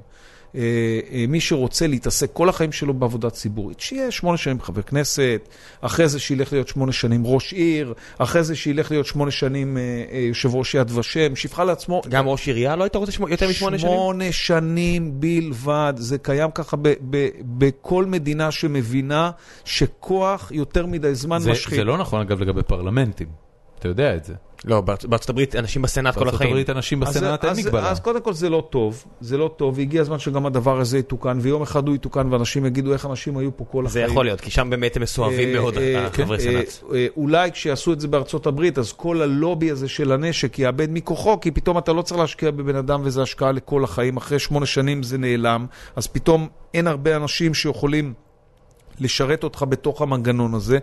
כוח זה דבר משחית. ואנחנו צריכים ללמוד ממקומות אחרים בעולם ולעשות את זה אפילו יותר טוב מהם, כי אנחנו מדינה יותר מדי קטנה. ולא רק שאנחנו מדינה יותר מדי קטנה, יש פה משהו שאין במדינות אחרות. אין במדינות דמוקרטיות מצב שבגיל 18 אתה שולח את הילדים שלך, היום זה גם בנים וגם בנות, יש בנות קרביות, אתה שולח אותם בגיל 18 ואתה יודע בלב שלך שלא בטוח שהם חוזרים הביתה. נכון. ואם הם חוזרים הביתה, לא... גם בשוויץ עושים צבא, אבל הם חוזרים כולם. כמעט. כן, כן. אבל הם חוזרים, זה לא אותו דבר. גם נורבגיה, כן. זה אה, גם זה לא אותו דבר. יוון נדמה לי. יש, יש מדינות, אבל זה לא אותו דבר. ברור לנו שזה לא אותו דבר. אנשים שמגיעים לבקו"ם יודעים שהילד או הילדה לא בטוח חוזרים, ואם הם חוזרים לא בטוח שהם חוזרים על הרגליים. כן. השבעה אחוזים שעושים קרבי, בוודאי. כן. זה קצת יותר מקרבי, זה גם אנשים שנמצאים בשירות שהוא כאילו לא קרבי, הוא יכול להיות מאוד מאוד רחוק מהבית, ברור, ברור, ויש ברור. תאונות, ויש תאונות אימונים, ויש כל מיני דברים מהסוג הזה ומהסוג האחר, ואסונות, וכל מיני דברים שקורים כתוצאה מזה שאתה נמצא במערכת צבאית. והערבות ההדדית הזאת, היוצאת דופן הזאת, מחייבת שאלה שמחליטים לשלוח את האנשים האלה לכל מיני מבצעים, ול, ולקנות כל מיני כלי נשק. תחשבו, עכשיו אני נזכר באיזה פרט שהוא הכי זעזע אותי בפרשה הזאת. אה, כל כך הרבה התעסקו במכירת המניות של דן חלוץ. שומרון מרים טלפון ליועץ המשפטי של משרד הביטחון, במייל הזה שרביב דרוקר פרסם, למה העסקה בטלה, לא בטלה, כועס, זועם. ראש הממשלה ואחז בן ארי כותב במייל הזה ש, שזה עסקה שראש הממשלה כן מקדם, לא מקדם, מה לעשות עם זה? לענות לו כן, לענות לו לא, זה קורה ארבעה ימים אחרי הכניסה. למבצע הקרקעי בצוק איתן, ארבעה ימים זה ארבעה ימים אחרי סג'איה, זה ארבעה ימים אחרי שהנגמש מנייר הזה, שאי אפשר בכלל לקרוא לו נגמש, הקופסת גפורים הזאת מנייר, הכניסו את החיילים לתוך סג'איה, ואחרי זה אמרו, טוב, זה היה ברור שזה יקרה, אבל לא היה נמר, הנמר היה על המובילים מהצפון, אז לא חיכו את העוד יומיים האלה, זה היה דחוף להכניס את זה, ואין כסף, אי אפשר לקנות מספיק אולי נמרים. אולי בזמן שאין הנה, כסף, טראמפ. בזמן כן. שאין כסף וצריך לקנות מספיק נמרים ולא לקנות וכן לקנות, באותם ארבעה ימים מנהלים את הוויכוח הזה אם לקנות צוללות שמשרד הביטחון מתנגד, לא מתנגד, שזה מיליארד וחצי שאפשר לקנות את כל הנמרים בעולם. אז אתה אומר, אלה שמקבלים את ההחלטות בצומת הזה שמונה שנים והביתה, אתם כל כך בפטיש שלכם להיות בשירות uh, ציבורי, תלכו להיות אחר כך ראשי ערים, תלכו להיות אחר כך uh, uh, ראשי מועצות, תלכו אחר כך לכל מיני מוסדות ציבוריים. תקופות כהונה קצובות. אני רוצה להחזיר אותך אבל עכשיו לאלה באופוזיציה שאתה אומר שלא עושים מספיק. אה, הנשימה שלי נהיית כבדה מלהקשיב לך. כן, זה... יש לי ילדים ש... אני ממש לא מסכים איתך, אני חושב ש... אני חושב ש... אתה יודע, הרבה אנשים שאומרים לי... הוא רצה להגיד משהו, רגע, אה, תעצור. לא, לא, ראם רצה להגיד משהו. אני רוצה להעביר למשהו אה, ענייני. אתה אמרת שהחבר'ה לא עושים מספיק, ואני מסתכל מהצד על יאיר לפיד ועופר שלח. והם עושים מה שאתה עושה בשנים האחרונות, וזה הולכים לכל מקום שיאזין להם. אני לא יודע מה הם אומרים במקומות האלה, יצא לי לשבת פה עם עופר שלח, אבל זה, זה סיטואציה אחרת. ונראה לי שהם משחקים בקלף אחר. נראה לי שהם אומרים, כמו שאתה אמרת, שחיתות תהיה, שחיתות לא תהיה, הם רק רוצים להיות אלה שיחליפו את ביבי. ואני אומר, האם זה לא, אתה יודע, חלק מהבעיה? העובדה שאנשים כבר לא הולכים על, ה, על הגרון, על הבעיה האמיתית, אלא הולכים על הראש, שזה ביבי. אני חושב שצריך ללכת, אה, צריך ללכת לטפל בבעיה, ואין ספק שביבי הוא מ-2009 ראש ממשלה. כל פעם ביבי אומר, רודפים אותי כראש ממשלה. את מי אתה רוצה שנרדוף? אתה מ-2009, אתה ראש הממשלה. לא, אתה... אז אני אומר, לרדוף אחרי מה שאתה קראת לו השיטה. אתה, קבעת את המונח. לכן, כשאנשים אומרים לי, אתה, אובססיבי לגבי ביבי, אני אומר לכם, באימא שלכם, אתם כאילו עולים חדשים, אתם לא הייתם פה בשנים האחרונות. אני, העולים חדשים מתים על ביבי. אני כל השנים האחרונות, אני רדפתי אחרי כל ראשי המחנה שלי, ובגלל זה נענשתי, ובגלל זה אה, לא נבחרתי, ובגלל זה שילמתי מחירים פוליטיים עצומים. כל ראשי המחנה שלי, אני נלחמתי נגדם כדי לחשוף את השחיתות שלהם. אז מה חשבתם, שכשביבי נוגע בשחיתות אני לא אחשוף אותו? למה אני אאתרג אותו? אני צחקתי על אלה שאתרגו את שרון, והזדעזעתי מאלה שאתרגו את אולמרט, ואתם הייתם איתי כשזה קרה, ועכשיו כש... כש צריך ופואד, לחקור, לא את, את צריך. לחקור את ביבי, אז אתם מאתרגים את ביבי, אתם לא מתביישים? אתם הרי הייתם איתי כשאנחנו תקפנו את כל אלה מה עם. בנט? למה בנט מגבה כל כך ביבי? למה הרי- למה בנט לא פרטנר שלך לעניין כן, הזה? איך, איך זה שבנט, שמבין שכל עוד, או אמור להבין שכל עוד ביבי נמצא, הוא בחיים לא יהיה ראש ממשלה.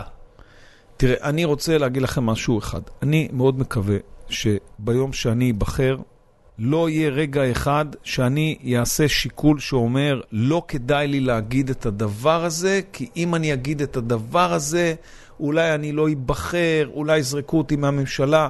אם זה יקרה, אז תדעו שאני הושחתתי כמו כולם. אני חושב ש... אל תעשה את זה, תשבור את הלב. שאתה בתוך הפול... זה גם ישבור את הלב שלי. לא, אתה כבר תהיה מושחת, מה זה... כן, לך לא יפריע. כן. אתה מסודר. כשאתה נמצא בתוך. הפוליטיקה, אתה צריך לחשוב שכל יום הוא היום האחרון שלך בתפקיד. וביום הזה אתה עושה את המאה אחוז שאתה יכול לעשות, אתה לא עושה שיקול פוליטי. אתה אומר את הדבר הנכון שצריך להגיד. וזה מאוד מאוד מפתיע שהאופוזיציה בוודאי, בוודאי, אבל גם גורמים בתוך הקואליציה, במקום לצעוק בקול עצום ורב, מה קרה פה בפרשת הצוללות, איך זה יכול להיות שהדבר הזה לא נחקר. ואני אומר לכם, בעוד, אני כבר לא רוצה להגיד בעוד כמה ימים, כי עם היועץ המשפטי לממשלה הזה, מה שאצל אה, מני מזוז ו... לדור לקח יומיים מהרגע שהביאו את הלנסקי, אז שהם לקחו את אולמרט לחדר חקירות, אצל היועץ המשפטי אלה הזה... קוראים לאט, נו. אצל, אין אצל, אור בחדר שינה. אצל היועץ המשפחתי לקחת הזה. זה, יכול, זה לא ייקח שנים, אבל בעוד, כי זה כבר, הוא מושך את זה מהאביב, בעוד כמה שבועות, כשהדבר הזה יתפוצץ בקול עצום ורב, זה יהיה ברור שהוא היה היועץ המשפחתי לממשלה, זה יהיה ברור שמהרגע הראשון היו פה ראיות שמקימות חשד סביר לפלילים, והוא לא עשה שום לדבר דבר. איתך זה כמו לראות טריילר לסרט בן זונה, שאתה רק מחכה שהוא יצא כבר. אבל הוא יצא. אה, יאללה. אבל חכה שנייה. אבל אתה, אני אומר לך, אני יושב. כשאני אמרתי- כשאני אמרתי את זה- למה, מה- תכף אני אני רוצה לספר לך משהו. אה, אה, אנחנו אה, אה, בחודשים האחרונים התחלנו נוהל, יש לנו אה, פורום בפייסבוק.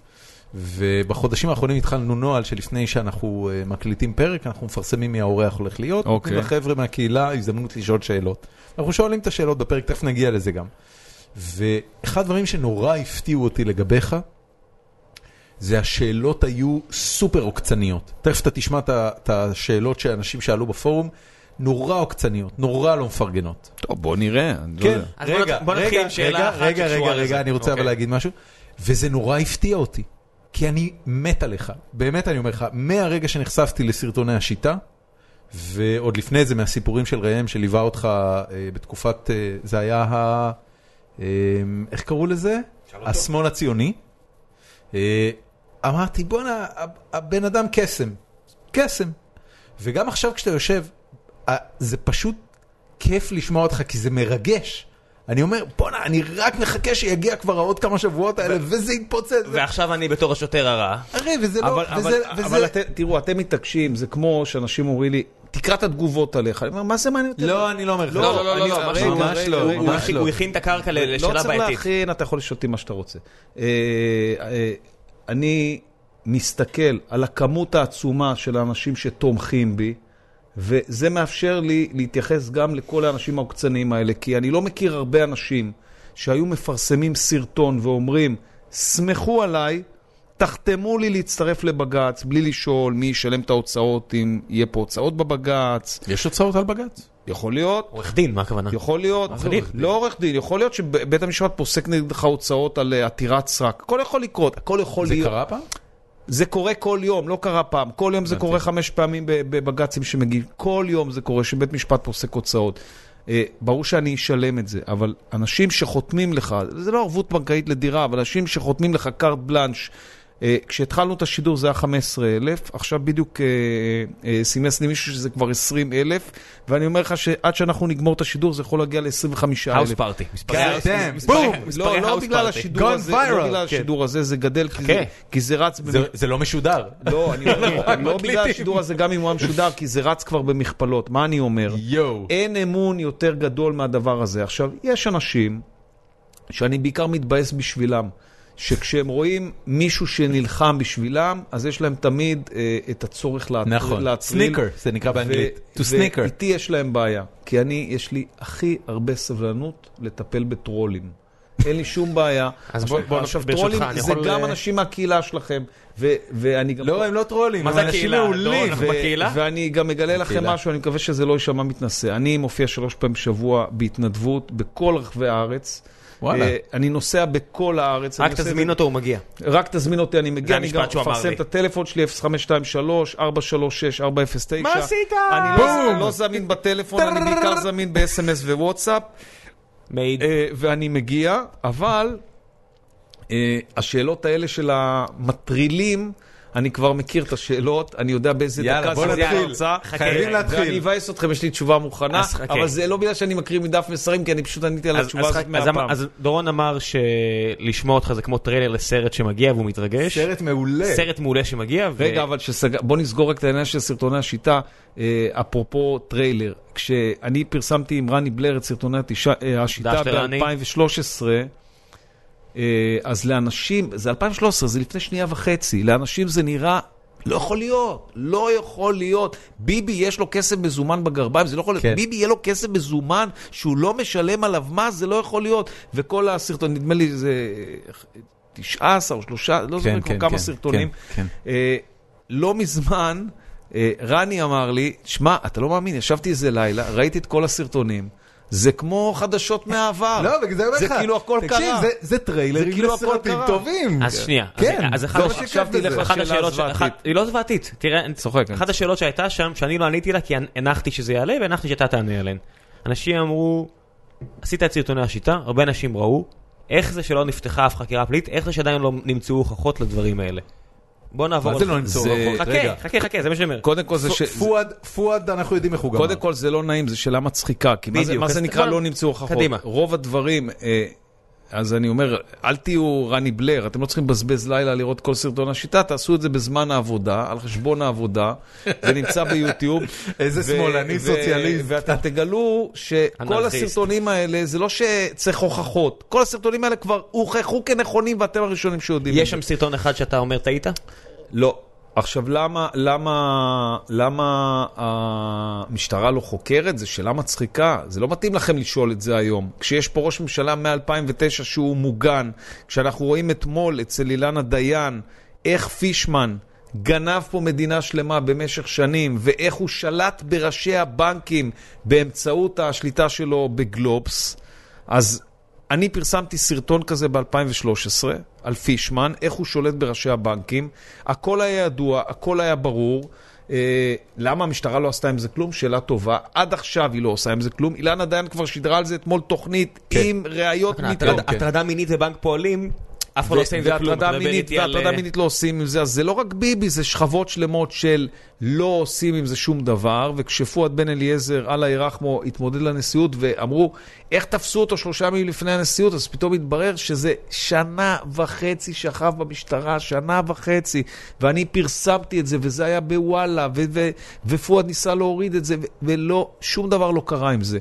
אז אתם מבינים שאתם חיים אבל, במקום... אבל הבחור שעשה את הפוסטר של, אה, של אה, אבל ביבי הבחור- והחבל, היום היום בדיוק, הוא היה בחקירה. אבל בחור, בחורה, סליחה. בחור, בחורה או בחור היום הוא בחקירה.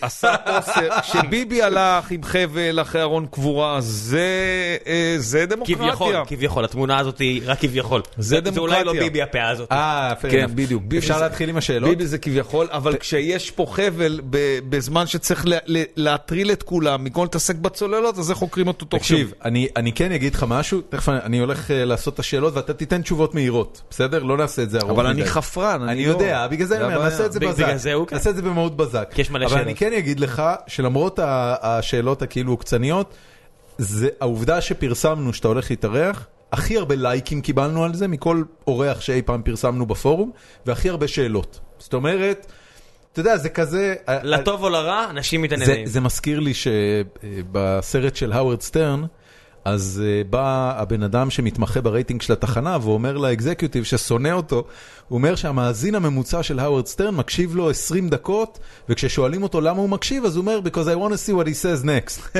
ואז שואלים אותו, ומה עם מי שלא אוהב אותו? אז הוא אומר, מי שלא אוהב אותו מקשיב לו שעה, וכששואלים אותו למה, אז הוא אומר, because I want to see what he says next. אז ככה זה. טוב, אני מתחיל. שאלה ראשונה, אמ, אבל תגידו של מי? אביב רף, אוקיי. האם אתה, אמ, האם אתה לא מתחרט על אסטרטגיית רק לא ביבי, שלא רק שלא עבדה לך בבחירות האחרונות, נראה שגם באופן דומה הביאה לבחירתו של טראמפ? תענה בקצרה. אני אמרתי קודם, אני חושב שמי שנמצא בפוליטיקה צריך להגיד את הדבר הנכון ולעשות את הדבר הנכון, ואם זה גם עוזר להיבחר, סבבה, ואם זה לא עוזר להיבחר, באסה. אבל אה, Next. אני, אני לא הלאה. רוצה תשובה להגיד. שום דבר שאני אה, לא חושב שהוא הדבר הנכון שיעזור לי אני יכול להגיד לך להיבחר. משהו אחד מעניין שקראתי השבוע וזה פיצץ לי את השכל. קדימה. לינקולן, שנחשב לגיבור של אמריקה. הוא ש- הוא הלוזר האולטימטיבי במערכות בחירות. אז, אז עזוב את הלוזר, לא לוזר, הבן אדם במערכת הבחירות שהוא זכה, מספר הפעמים שהוא התבטא והוא הבהיר, אני לא בא לבטל את העבדות, העבדות צריכה להיות, הכושים פחות טובים מלבנים, פעם אחרי פעם, פעם אחת הוא זגזג לפה ופעם אחת הוא זגזג לשם, והיה כל כך הרבה אנשים בשמאל, שהוא היה יאיר לפיד שלהם. אנשים היום, אחרי שהוא נרצח, ו-150 שנה לאחר מכן אומרים, הוא שחרר את העבדים. הוא לא, הוא לא, רק אבל- רצה אבל להיבחר. יותר, יותר חשוב מזה, הוא היה לוזר פוליטי, וגם צ'רצ'יל היה לוזר פוליטי, וגם בגין היה לוזר פוליטי, ובסוף כשהם הגיעו לכוח, הם שינו את העולם. ולכן, פחות חשוב אם זה הדבר הנכון לעשות להיבחר, יותר חשוב אם זה הדבר הנכון להגיד, ופוליטיקאים שמגיעים לכוח, לפעמים נסוגים מדברים שהם אמרו הרבה שנים, ואני אני חושב שלינקולן כן האמין בזה. לפחות לא, אתה יודע, הוא כן האמין בזה, גם בגין האמין שהוא נוסע לקמפ דיוויד והוא יחזור לגור באלי סיני, וגם רבין האמין שהוא לא ינהל משא ומתן על הגולן והוא לא ידבר עם אש"ף, הוא האמין בזה, אבל אתה מגיע לרגע שאתה צריך לעשות את המעשה הנכון ולהגיד, אוקיי, אמרתי, אמרתי, אמרתי, אמרתי, האמנתי בזה, אבל זה לא נכון. צריך לעשות את זה. נקסט, שאלה הבאה. יש כאן הרבה שאלות על החבירה לאראל מרגלית, אז אני אשאל רק שתיים מהן. אה, קצת פרפרזה על כמה שאלות שונות שאנשים שואלים פה. קודם כל, האם הדבר הזה הוא איזושהי אינדיקציה לשיתוף פעולה ארוך טווח אני ביניכם? אענה מאוד מאוד ברור, שאלו אותי, איך אתה תומך באראל מרגלית? אז אני אומר מאוד פשוט, אני תומך באלדד יניב. עוד פעם, אני תומך באלדד יניב, אני תומך באלדד יניב, אני תומך מעולה. רק בעצמי. תשובה הבאה, אני שאלה הבאה. משתף פעולה עם כל בן אדם שעוזר לי במסע שאני עושה ובמלחמה שאני מנהל. מעולה. שאלה הבאה. האם אתה לא מרגיש שהווידאו האחרון תורם להידרדרות השיח הפוליטי בישראל? כל הקיבינימט וכל הדיבור... אה, זאת אומרת, בעצם, אם אני, אם אני אתן לך רגע מילה של פרספקטיבה חיצונית, בקליפ האחרון הייתה לי תחושה שכאילו אימצת את השפה הוויזואלית ואת צורת ההגשה של הקליפים האחרונים של אראל מרגלית, כאילו יישרת קו איתו, אני, אני ב, בחצי אה, אה, חצי סרקזם יגיד, אה, אה, אה, הלכת לקלוג הפתיות, לצורך העניין. אה, אני, אני מנסה להבין אם יש פה משהו שאתה תראה, חושב אני שהוא... לא... אתה, אתה חושב שאי אפשר, כאילו... תראה, להגיד קיבינימט, זה, זה... אני זוכר שסבא שלי היה מקלל ככה, זה נראה לי לא סאחי, זה נראה לי סאחי של זקנים. אבל... אתה יודע מה זה קיבינימט? אה, כן, אבל אראל משתמש ב... אראל משתמש ב... יא רוסי. ב- מן הסתם אני יודע. במוטיב הזה, אז עפתי על זה, הכל בסדר. אה, אני גם בן אדם זורם, לא מושלם, זורם. אה, אני בדיבור שלי, מי שעוקב אחרי איך שאני מדבר, איך שאני נראה, איך שאני מתלבש, איך שאני כותב בפוסטים, אני מאוד מאוד בעד לדבר סופר דופר אותנטי ולא לדבר מנומס. אני חושב שהבעיה בשיח הישראלי שמוביל אותו נתניהו, זה בזה שהוא הופך חלק מהאנשים לבוגדים. כשהוא אומר על רביב דרוקר ועל אילנה דיין ועל, ועל אחרים שהם ממומנים מכספי זרים ופועלים נגד האינטרסים של מדינת ישראל, הוא מסמן סביב הראש שלהם אה, אתה- עיגול כדי שמישהו יתקע להם כדור בראש. אתה חושב שהוא לה- באמת כותב את הדברים האלה? שמה? שהוא באמת כותב את החרא הזה? הוא כותב את החרא הזה, והוא דוחף את זה לא החרא הבן הזה, שלו וחברים שלו? והוא מאמין בחרא הזה, וכשהוא מסתתר מאחורי שרה ומאחורי יאיר ומאחורי ברץ ושמרץ, זה ביבי. הוא פחדן. הוא גם עושה את זה, והוא גם מתחבא מאחורי האחרים, גם אם זה הבן שלו וגם אם זה אשתו, זה הוא, וזה חרא וזה מסריח, ומותר לדבר בניבולי פה, ומותר לדבר בגסות. אסור להוציא אנשים מהקהילה. כשאתה הופך בן אדם ללא פטריוט ישראלי, רבין לא עשה את זה? הופך אנשים ללא פטריוטים הישראלים? שמע, רבין... אה, הוא אמר את זה על ביבי. רבין אמר, לא, עזוב עזוב רגע את ביבי. יש אבל- הבדל, אבל רבין, תשמע. רבין אה, ביחס שלו ל- ל- אה, למתנחלים פורעי חוק, אני אה, חושב שבור שרבין... להם את הידיים ואת הרגליים. לא, לא, זה הוא אמר על ערבים. אני חושב... באינתיפאדה סליחה, ש... אתה צודק, אני חושב כמובן. שרבין דיבר בגסות. הייתי מעדן חלק מהגסות שהוא דיבר, אה. חלק מהגסות שהוא דיבר הייתי מעדן, אבל זה רבין, אי אפשר אה, לשבט בן אדם, זה מה שהוא. דור אחר, מה לעשות? אה, אבל יש הבדל בין לנהל ויכוח קשה ביותר, להגיד על מישהו שהוא מושחת, כמו שאני אומר על נתניהו, לבין להגיד על נתניהו שהוא לא פטריוט ישראלי, זה דבר חמור ביותר להגיד, וכשאתה אומר את זה, אתה מסמן סביב ראשו מעגל, יבוא מישהו יתקע כדור. לא, מקארתי עשה מזה יופי של קריירה, למה אתה ככה? נכון. אני... מישהו שואל פה ממה אתה מתפרנס בימים אלה? אתה עובד על מאוד זה כל פשוט, כך קשה. מאוד פשוט, אתה יודע, אני מסביר את זה כל היום לאנשים. אה, איזה- איזה יהודונים, אני מצטער, אבל לא, אחי. השאלות על הפרנוס הן לא אה, מפסיקות על כולם. אני- אנשים דואגים. אנשים לא, דואגים, לא, די. אף אחד לא דואג. אני היום לא עוסק בעריכת דין, בעצם אני לא עוסק בעריכת דין מהראשון לראשון 2010, אני נגמלתי מזה כמו להיגמל מסם. אני דין זה לא סם? מתגעגע לזה ולא רוצה להתקרב למקור כוח לא, הזה. ממה אתה מתפרנס? אני לא מתפרנס. מלהיות מורה לסטודנטים במכללת עמק יזרעאל, במרכז האקדמי? פרס ובמרכז האקדמי אונו. משם אני מתפרנס. אצל זליכה. כן. מה אתה מלמד? אני מלמד שם? בתואר שני. אני מלמד, לא, אני לא מלמד, אני מלמד במרכז האקדמי פרס קורס שנקרא זהות ישראלית, זה קורס חובה לכל תלמידות תואר- ראשון. אני מלמד ב, ב, במכללת עמק יזרעאל סדנה שנקראת uh, קמפיין פוליטי, ואני מלמד בתואר שני ב, במרכז, בקריה האקדמית אונו. ב-MBA, קורס שנקרא אתיקה של מנהיגות ציבורית ועסקית. בום! בום! זהו, מזה אני מתפרנס. זה נפלא. ואנחנו? מתפרנסים גם מזה שאשתי? אה, עובדת. אה, בחברת קשת. אה, היא בקשת עכשיו? כן, עכשיו היא מברוק. מברוק, כל אפשר, הכבוד. העיתונות מתה, די. שמעתי היום משהו אה, שקצת ביאס אותי על קשת. מה שמפסידים לרשת? שהם מפסידים לרשת. זה הדהים אותי. אתה יודע, תמיד, תמיד הייתי בטוח שקשת, במונחים של רשת זכייניות, רשת מאוד השתפרה בשנים האחרונות. מאוד, ועכשיו גם האח הגדול ו- מסתבר ו- הוא אצל רשת. האח הגדול, מה? והישרדות. האח הגדול הוא ו- אצל רשת. אין- והישרדות, והמרוץ למיליון. אין דמול קנו אחוזים ברשת, והעבירו לשם את כל הפורמטים שלהם. אז האח הגדול הולך להיות עכשיו ברשת. באמת? בום! אז הבית בנווה אז אילן עובר לשם? עכשיו יש הזדמנות לקשת להרגיש כמה שנים, אה, כן, כמו הם- שרשת הנה, הייתה. הכוח פאק משחית. הנה, הכוח. משחית. ואז קולט? להיוולד מחדש, כמו כן, הם שרשת נולדה מחדש. ייוולדו מחדש הם בשבעה ימים. בסדר, טוב. אה, אני רוצה להמשיך לעוד שאלות. יש כאן עוד הרבה שאלות על, אה, על ארץ חדשה. קדימה, קדימה, אה, יאללה, לא, בוא אני לא. אני לא הולך להיכנס לזה, כי פשוט שלחתי את האנשים שיאזינו לפרק הקודם שהתארחת בו, ובו דיברנו הרבה אז מאוד על ניתן ארץ איזה חדשה. תשובה אחת כללית, אתה רוצה שהם תשובה אחת? שהם יבינו אז, מזה את ה... תנסה לזהות מה השאלה המובילה. אני אעשה, יש שני דברים מובילים. הדבר הראשון זה על החזרה בתשובה, במרכאות, שעשית, מלהיות המקף שמחבר בין ההון לשלטון, להיות, אה, אה, אתה יודע, בן אדם אה, נקי ו... אני, אני, אתה יודע משהו, אני אקריא לך משהו של מאזין מאוד קבוע וותיק שלנו. איך קוראים לו? דניאל ברקן, הוא כותב ככה, אלדד יניב, אתה מודה שהיית נוכל בעברך. היום אתה טוען שחזרת בתשובה. לי אישית קשה מאוד להאמין לחוזרים בתשובה. אני מאמין להם בדרך כלל במקרים בהם הם משלמים מחיר כבד, אותו הם לא היו חייבים לשלם כתוצאה מאותה חזרה בתשובה.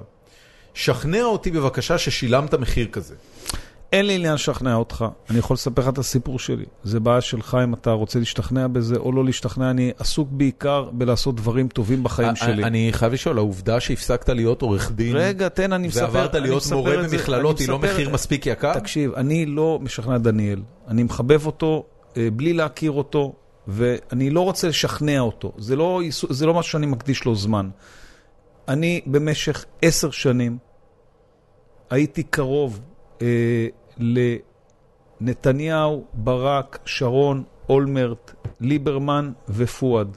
וראיתי את האנשים האלה מערבבים עניינים שלטוניים עם כסף וכספות וחשבונות בנק בארץ ובעולם, והגעתי למצב שאני רוצה להקים מהדבר הזה. בעטתי בזה בכל הכוח, אחרי תהליך מאוד ארוך ומאוד כואב. עשר שנים הייתי במקומות האלה, אני כבר שבע שנים עושה תיקון עולם, מהראשון לראשון 2010, אני מאוד גאה במה שאני עושה. אני חושב שאני מעורר השראה מאוד מאוד גדולה במה שאני עושה. אני מתמיד בזה באהבה גדולה. אני מודה לאלוהים שעזר לי לעשות את הצעד הזה. אתה מאמין באלוהים? מי שמאמין, אני מאמין בזה שיש משהו שמנווט את העולם. אני לא, לא יהודי שומר מצוות, אני יהודי חילוני לחלוטין. לא שומר מצוות בכלל שקשורות בבין אדם למקום, אבל אני מאמין שיש משהו שעוזר לנו לנווט את הקרמה למקום הנכון. אה, אני שבע שנים עוסק בזה. כאוהד הפועל אני מציע שתמצא את אלוהים, זה לא- זה לא הם- נראה כאילו זה הולך ל... כבר אוהד הפועל, זה אלוהים אדירים. אני לא האמנתי שהילדים שלי יהיו אוהדים של קבוצה שהולכת להיות בליגה ג', זה מה שעשו מזה, זה לא להאמין. אבל, אה, אבל זה מה שאני עושה. עכשיו, מי שמאמין בזה, שיאמין בזה. מי ש... אה, אני לא מבזבז דקה לשכנע אנשים, אני מבזבז כל דקה מהיום שלי לעשות דברים טובים. מעולה. ו- יש פה, יש, פה שמאמין, שאלה, מאמין. יש פה שאלה שאני ממש אוהב, אמ, והיא שאלה של, אה, שוב, המאזין הקבוע אורי וולפוביץ'. תן, אם תוכל, בכמה מילים על האוריינטציה הכלכלית והביטחונית שלך. גם אה, איפה אתה עומד על הסקאלה בין אה, אה, משק ליברלי קפיטליסטי למשק סוציאליסטי, לא יודע מה, קומוניסטי, בקיצון השני, וגם על תפיסה מדינית. איך אתה, איך אתה היית מסיים את הסכסוך שלנו עם הפלסטינאים? אם, אם אפשר. אה, אני אתן תשובות קצרות, כי אפשר לנהל אה, שיחות ארוכות בעניינים האלה. אני חושב שכל אה, כל האשטג סוציאליסט, קפיטליסט, זה אשטגים שעברו מן העולם. העולם הגלובלי היום הוא עולם שיש שכבה גדולה של אנשים שנהנית מהגלובליזציה ומהעושר שהעולם החדש מציע, ויש הרבה מאוד אנשים שנשארו בצידי הדרך. הרוב. אלה האנשים שהצביעו כדי שבריטניה תצא מהאיחוד, אלה האנשים שזרקו את טראנצ'י הביתה, אלה האנשים שבחרו את טראמפ, ואלה האנשים שמרגישים במדינת ישראל שהם לא נהנים משום דבר טוב שקורה שם. אנחנו, אה, אנשים שרוצים להיות בתוך הפוליטיקה ובתוך השירות הציבורי, צריכים לחשוב איך הם בוראים מחדש עולם שעושה צדק והוגנות לאנשים האלה, בעיקר לצעירים. יש לך תשובות לזה? שבקרב האנשים האלה ומייצר הזדמנ... גם הזדמנות שווה לכולם. אני חושב שהתפיסה החדשה צריכה לעמוד בעיניי על שלוש רגליים. הזדמנות שווה לכולם, צמצום משמעותי בפערים, כדי שלא ייווצר מצב שבין המעמד של המשכורת הגבוהה ביותר בחברה למשכורת הנמוכה ביותר יש פער כל כך קיצוני ובלתי מתקבל על הדעת. אתה חושב שהממשלה צריכה לעשות את זה? חייבת. חי... רק, זאת אומרת, מעורבות ממשלה לצמצום פערים? הממשלה בחברה הגלובלית הזאת, שתאגידי ענק יש להם כוח עצום ורב, היחידים שיכולים לעמוד מול התאגידים האלה זה ממשלות. זה לא התערבות ממשלתית, לא תהיה יותר התערבות ממשלתית, זה פשוט הנסיוב נגד הת- תאגידי הענק האלה. רק ממשלה יכולה לעמוד מולם, בן אדם בודד הוא נדרס. צריך לצמצם את הפערים האלה.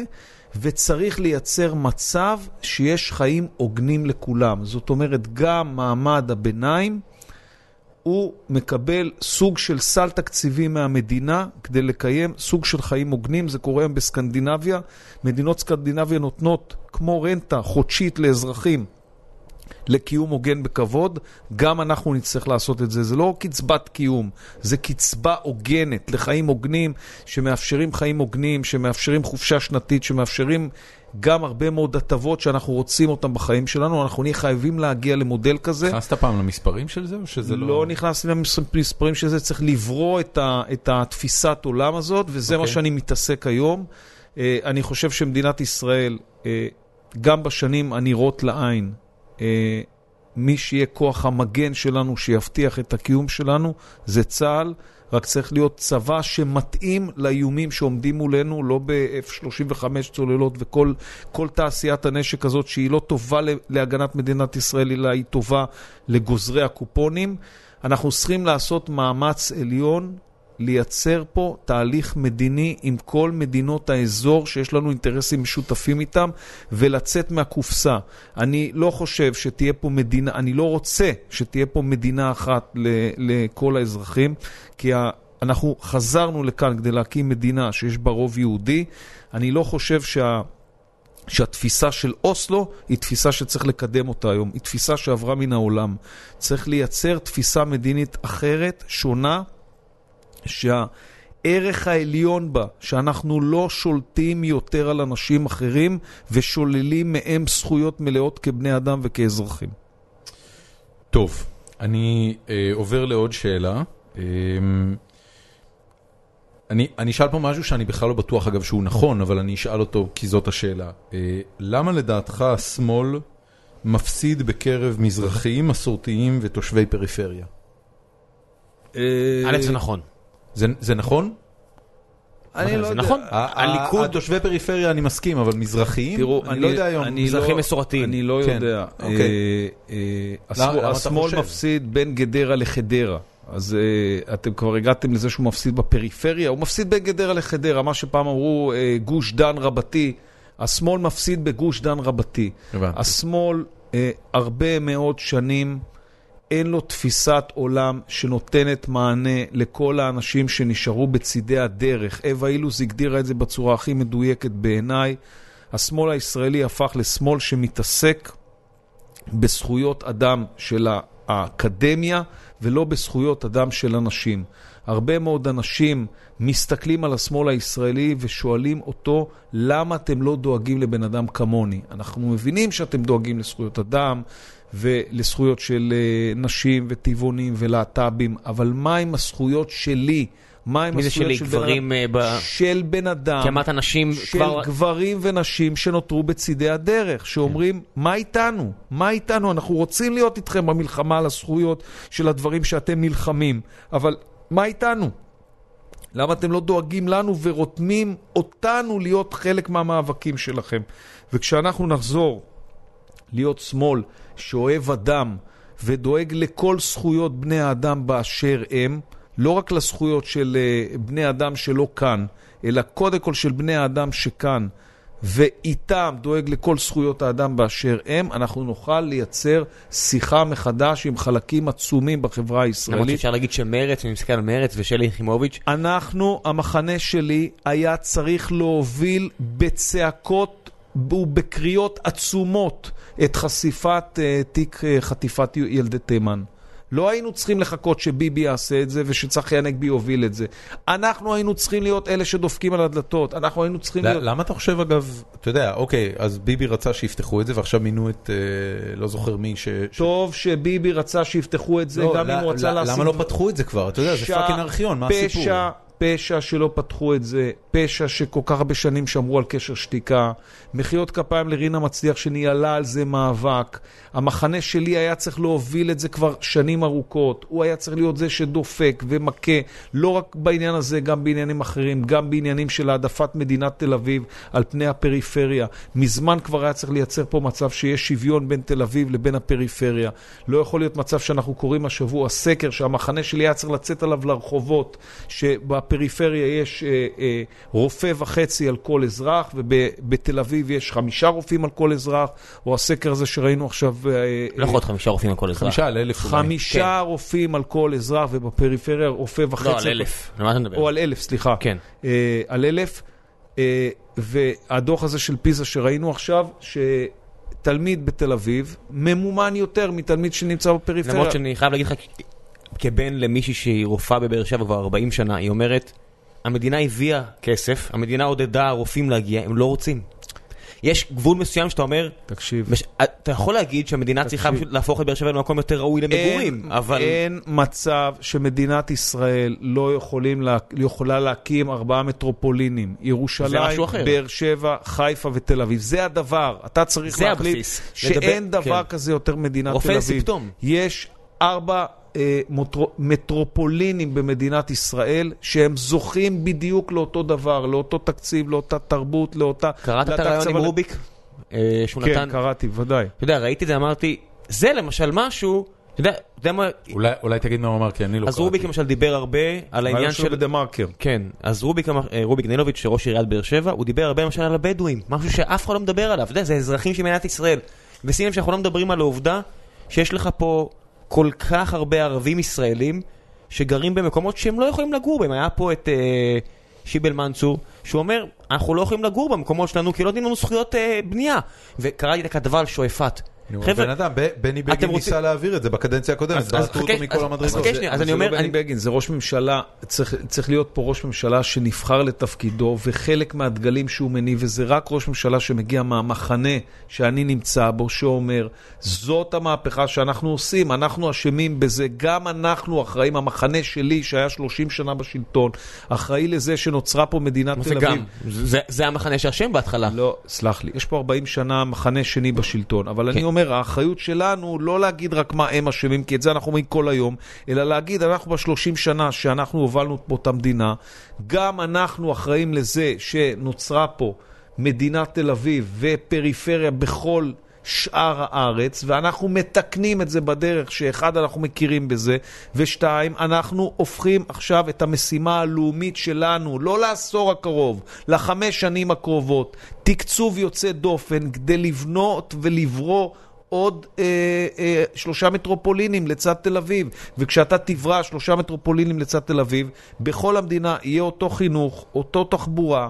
חוץ אה, מהעובדה שיש לך בריאות. 20% אנשים, אתה יודע, רוביק אומר בעצמו, אומר, בבאר שבע לא רע, אבל בלקיה וברהט נורא ואיום. אם באר שבע תהיה מטרופולין, בדואים לא יחיו דקה מבאר שבע כמו שהם חיים היום. בטח שכן. לא, כי זה לא יכול לקרות ליד תל אביב. לא, מה הכוונה? לא, לא יאפשרו למצב הזה להישאר שהם בתוך הפחונים האלה. כי אם באר שבע תהפך למטרופולין, תראה את בת ים, יש לך פה את תל אביב שהיא נהדרת. בת ים פנטסטי, אל על מה אתה. מדבר? היא לא פנטסטית, יש. להם מלא בעיות. בת ים-. פרבר מצוין. יש סיבה שבת ים לא מצליחים לשמור על אה, תקציב. יש לה בעיות, ולא מצליחים לשמור על תקציב, כי אין לה מקורות מימון, זה משהו. אחר לגמרי, אל תשווה את זה לפחונים של הבדואים.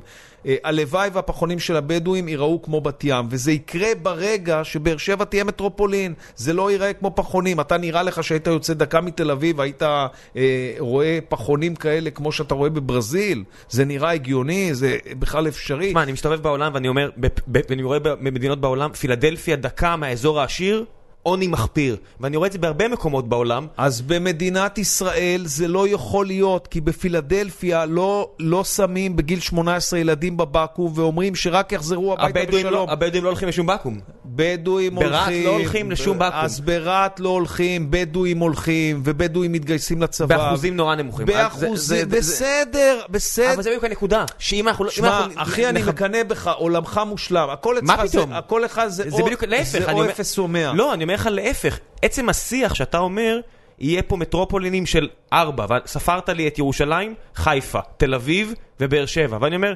ידידי, יש לך עוד חלק ענק מהמדינה הזו שלא ייהנה מזה. אז אני אומר לך שכשיהיו פה ארבעה מטרופולינים, כל המדינה תהנה. כי המדינה הזאת, שאתה אומר יש פה מדינה שלמה, אין פה מדינה שלמה. זה בקושי בגודל ניו ג'רזי, זה קצת יותר קטן מניו ג'רזי, זה בדיחה. עם תחבורה מודרנית אתה מגיע ממטולה, עולה על רכבת בשעה שמונה בבוקר, ב-12 אתה כבר באילת, לא ברכבת המצחיקה הזאת שיש, אלא ברכבות כמו שיש באירופה. אין סיבה שזה לא יהיה, אין סיבה שלא, שלא יממנו את הדבר הזה. אפשר לממן את זה, אפשר להביא סינים לממן את הדבר הזה. יש עולם שלם שרק מחכה להשקיע בדברים האלה. ממשלה הוא צריכה להחליט שזאת ל- המדיניות שלה. למה היא לא מחליטה שזאת המדיניות שלה? כי ככה היא משמרת את השלטון, באמצעות הקטטה, באמצעות השנאה לתל אביב. אם תגיע פה, תג, יגיע לפה ראש ממשלה שאומר, גם אם זאת הקדנציה הראשונה והאחרונה שלי, זה מה שאני עושה בקדנציה הזאת. אז אתה שובר את הקופסה.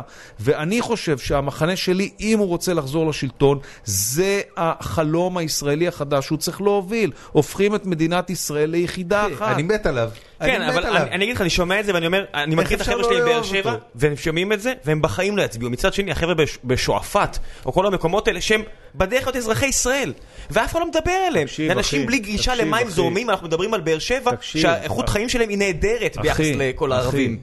אה, אני לא יודע באיזה עולם אתה חי. אם... אני חי בעולם המחנה שההורים שלי גרים בבאר שבע כבר אם 40 המחנה שנה. שלי היה מקבל עוד 199 אלף קולות, והוא לא חייב לקבל את זה משועפאט, הוא יכול לקבל את זה גם בין גדרה לחדרה, אז המחנה שלי היה פה ראש ממשלה. אבל אם הוא היה ראש ממשלה, אם הוא היה עושה משהו אחר מביבי, אני לא חושב. אני חושב שאם המחנה שלי רוצה לכבוש את המדינה, ולקבל את ה-200 אלף קולות האלה יותר, ולהיות פה ראש ממשלה, הוא צריך להבטיח פה חלום. שים לב מה אתה אומר, המחנה שלך מקבל עוד 199 אלף קולות, עכשיו אתה סופר ביחד את הקולות, אתה בטוח שהחבר'ה הערבים איתך? בכנסת? מה זה משנה? זה כן משנה, כי הוא סופר, כי פלוס אני- מאה- אני, לא. אכנס איתך, לא לפוליטיקה קטנה, אני חושב שכל, לא. שכל בן אדם שהיה מקבל פה 30 מנדטים והשני היה מקבל 24 מנדטים, ה-30 מנדטים היה מקבל את הזכות להקים ממשלה והיה מקים. פה ממשלה, אז עזוב, לא ניכנס עכשיו, וברגע שהוא היה- משמים. ברגע שמישהו שהוא לא ביבי מקבל את הזכות להרכיב ממשלה, אז ביבי פורש מהחיים הפוליטיים. אבל אני אומר, ואז מה, האם זה שיהיה... ואז אפשר להקים ממשלת אחדות עם הליכוד. ואז זה מה האם. זה שיהיה פה ראש ממשלה, הוא יבטיח פה את החלום הישראלי החדש? כל הטענה שלי שהוויכוח פה הוא או אנחנו רוצים את ביבי, או אנחנו מפילים את ביבי. אז צריך להפיל את ביבי, אני משקיע בזה הרבה מאוד שעות מהיום שלי, אבל לצד זה אתה. צריך להבטיח את החלום הישראלי החדש. מי מימן את השלט הזה? ברוך השם, אנחנו לא, לנו לא קוראים ביבי. אנחנו לא מממנים את הפוסטים בפייסבוק מכספי מימון מפלגות או מכספי מה זה, הליכוד. כסף פרטי? אראל מרגלית אמר כבר אלף פעם, אני בן אדם עשיר, אני את הקמפיין שלי מול נתניהו מממן מכיסי, הלוואי ויהיו עוד פוליטיקאים שמממנים מכיסם. חד משמעית. לדעתי ביבי לא, בנט מממן. לא, לא אני מאראל מרגלית. גם רונן שובל מימן את השטות אה, שלו. ביבי הוא לא לא, שטות, ריצה אני, על לא אני מאראל מרגלית, לדעתי לא הוציא שקל על אספרסו בימי חייו. אין- אין לו כרטיס אז אשראי, מה זה- ככה הוא נהיה עשיר, אז- ככה הוא נהיה אז אני עשיר. כל הזמן רואה את ה... אם אתה היית חוסך על אספרסו, גם אתה היית נשאר אני עשיר. רואה את כל המצחיקים האלה בפייסבוק ובטוויטר. תחשפו מי מממן את זה. אז אני עונה להם, אין מה לחשוף, זה חשוף. אראל מממן את זה. אבל עכשיו אני בטוח לא, שאתם שואלים את ביבי, לא- שאתם שואלים את ביבי, באימא שלך, בוא נקנה לך ארנק, בוא נזמין לך מהבנק אה, פעם אחת ויזה, ופעם למה? אחת... אבל שלדון מממן, מה אתה רוצה? ופעם אחת את הפוסטים המסריחים שאתה אה, אה, מפרסם נגד רביב דרוקר, תממן מהכיס שלך, לא וואו, מכספי וואו. מימון עוד דיבור מפלגות. כזה, פייסבוק מורידים לנו את הפוסט, אתה פוגע גם- להם בפרנוסיה. גם לפיד אה, אה, עושה ספונסר לכל הפוסטים שלו. לפיד יש כסף. אני לא חושב שהוא מממן את זה מהכיס אה, שלו. לפיד, קשר עם לפיד, הבוחר, אח חביבי. שלי מממן את זה מהכספים של ראם שרמן. עשרה מנדטים. מכספי כן. המיסים שלך. ככה זה, אתה יכול לקרוא לזה מימון מפלגות, לא מימון מפלגות. לא, לא, זה קשר עם הציבור, פוליטיקאים מממנים. את זה מהמיסים שלנו, וסוף סוף יש... אני ב- אגיד לך שלא ראיתי אפילו פוסט אחד של יאיר לפיד וראיתי מלא פוסטים של אה, לוקיד מרטין. אני אני משום מה מקבל פצצות של יאיר לפיד. בדיוק, ככה, שים- לב מה קורה פה. כאילו אתה מקבל את עופר ויאיר ואני מקבל מטוסי קרב. יש מצב, יש מצב. תגיד לי, מה, אני חייב לשאול אותך, אתה, קודם כל, ממש, אני אומר לך, אני צריך לפגוש אותך יותר. נו, אז מה? אתה עושה אותי? אופטימי. מה אני הבעיה? פה, לא, פעם אחרונה פגשתי אותך, זה כבר איזה שנה ושלושה חודשים. אני צריך איזה זריקה, תראה איך הוא משמח אותי, אני לא יכול לתאר את זה בכלל. אתה כולך גיגלי. באמת, זה ממש, זה ממש כיף לי, אתה מכניס בי אופטימיות. אני, המדינה צריכה אנשים אופטימיים. אבל השיחה הזו, אני בעיניי, אתה יודע, אני אומר לאנשים, כשאני מגיע לשלוש פעמים בשבוע, אני אומר להם בתחילת הערב, אני בדרך כלל מגיע בשמונה, אז אני אומר לאנשים, אה, לפי איך שאתם נראים לי, רובכם לקחו פה בייביסיטר. אז אני אומר לכם כבר, כי עוד לא שילמתם את השעה הראשונה של הבייביסיטר. אם באתם להתבכיין עכשיו שעתיים איתי, זה הזמן לקום ולשחרר את הבייביסיטר כדי שלא תצטרכו לשלם שעה. אני לא קבוצת תמיכה שלכם. אנחנו הולכים להעביר פה שעתיים, שנדבר על כל הבעיות במדינת ישראל ונצא הכי אופטימיים בעולם. פנטסטי. זהו. fan fucking tastic. תגיד לי, אמ, עם כל הרוח אה, עזוז הזאת, מה לעזאזל אתה מחפש במחנה הציוני? שאלה טובה.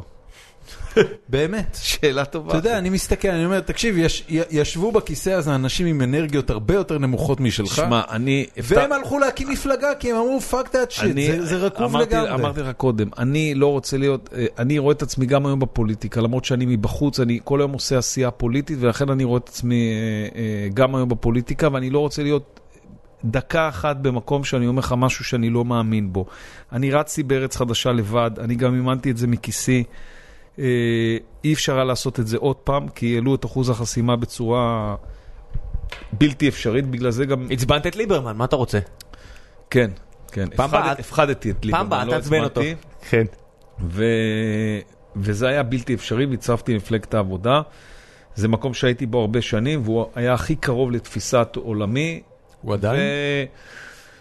תשמע, אני חושב שאנשים עושים את, ה... עושים את המציאות. זה... זה מאוד מאוד מבאס לראות, למשל, שבכל הפעולה הזאת שאני עושה אה, כבר כמה חודשים, אז חוץ מאיתן כבל ואראל מרגלית, אף אחד לא הרים טלפון ואמר, אתה צריך עזרה, אתה אתה צריך כמו מל יד." גיבסון שמסתכל אה, ימינה שמאלה ואין אין עוד סקוטים. אה, אולי הם מחכים שתפנה אתה אליהם. לא יודע. אתה יודע, אתה- רוח סערה, בן אדם, קשה עובדה שאיתן כבל ואראל מרגלית לא נרתעו והרימו טלפון, ועם איתן שיתפתי פעולה במלחמה נגד הגחמה של ביבי לבטל את התאגיד. אתמול עצרנו את זה כי בזכות הבג"ץ, כמו שעמית סגל צייץ, בזכות הבג"ץ אה, ביבי נאלץ להיכנע. ועם אראל מרגלית אני מנהל מאבק, את המאבק על הצוללות ועל החקירה הפלילית שצריך לפתוח נגד נתניהו. וזה מאוד מבאס לראות שכל כך הרבה אנשים שמכירים אותך לא, לא... שלי יחימוביץ', זהבה גלאון, אתה יודע, אנשים שבאמת אין להם חיבה גדולה לביבי. עשרות אנשים במחנה הציוני וב, ובמרץ וגם קצת ביש עתיד שמכירים אותי ביחד, זה עשרות שמכירים אותי היטב, אף אחד מהם לא נותן יד, זה מאוד מאוד מבאס, וזה גורם לך לשאול הרבה שאלות אם זה המקום הנכון שלך, אז אני לא הולך לשום מקום אחר, אבל אתה רוצה שאני אגיד לך דוגרי ולא אבלבל לך את המוח? לא יודע, שאלה טובה, אם זה המקום. פייגלין מחכה לך. אם זה המקום. לא, לא פייגלין, לא לא פייגלין? אה, אתה יודע, זה בדיוק הבעיה. אני, אני חושב כאילו, אוקיי, סבבה, אז, אז מפלגה חדשה is out, אלא אם כן את המפלגה החדשה הזאת אתה מקים עם אה, לא בוגי יעלון לא ובני גנץ. אני לא אומר על שום דבר. דיברת. עם בוגי אגב? פנית אליו? לא, אני מכיר אותו מצוין. אני מכיר אותה מצוין, אני לא בקשר איתם.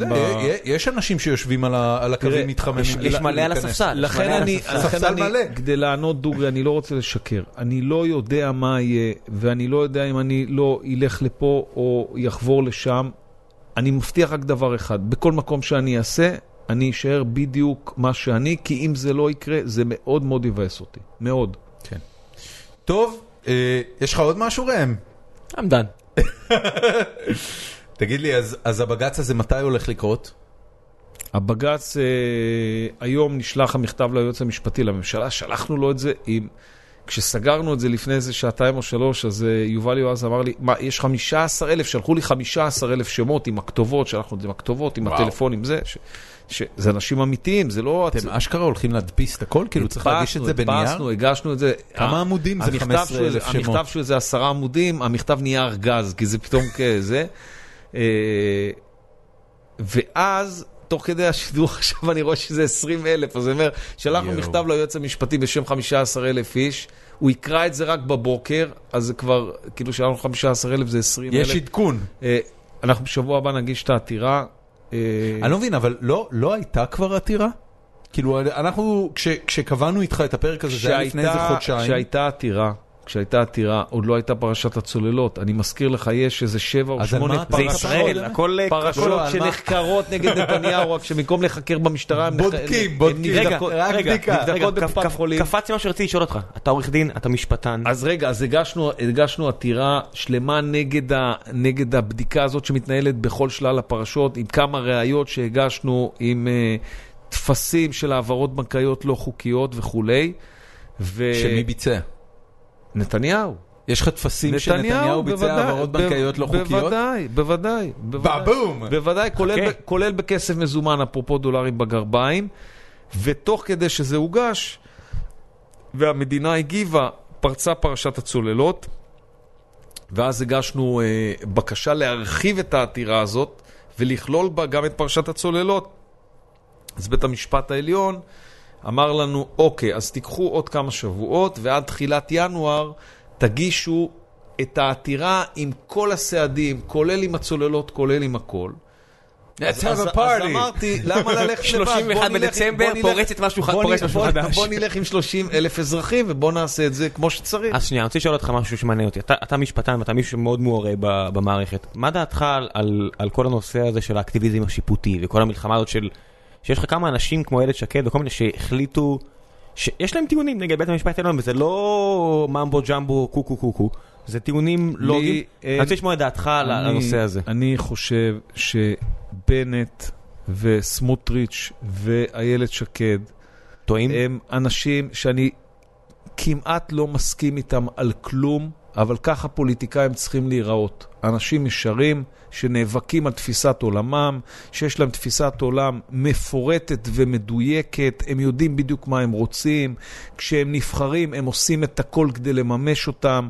הלוואי שבמחנה שלנו יהיו אנשים כאלה, ולכן אני כל הזמן אומר, צריך לעשות חילופי דורות גם במחנה שלנו, כדי שיבואו אבל אתה חולק על אנשים- דעתם על בנוגע לבית המשפט העליון? בוודאי, אני חושב, אני חושב שהם הראשונים שהיו לא מעט שנים באופוזיציה, ותמיד הרגישו גם, מה, מפד"ל? גם כנציגי המתנחלים, הרגישו שהמדינה מתעמרת בהם, כל כך הרבה פעמים הם הלכו לבג"ץ, שהם יודעים שזה המקום היחידי שתמיד ישמור על זכויות המיעוט, בין אם אתה חרדי, בין אם אתה מתנחל, בין אם אתה בקהילת הלהט"בים, בין אם אתה בכל מקום שאתה המיעוט ולא הרוב. סמוטריץ' אתה אומר לו להט"בים יגיד אז לא עכשיו אני יהיה. אומר לסמוטריץ' באימא שלך, אתה חושב שאתה תמיד תהיה בשלטון? אתה לא תמיד תהיה בשלטון, אתה עוד מעט תהיה באופוזיציה, אתה תהיה המיעוט, ואז אתה תזדקק לבית המשפט העליון.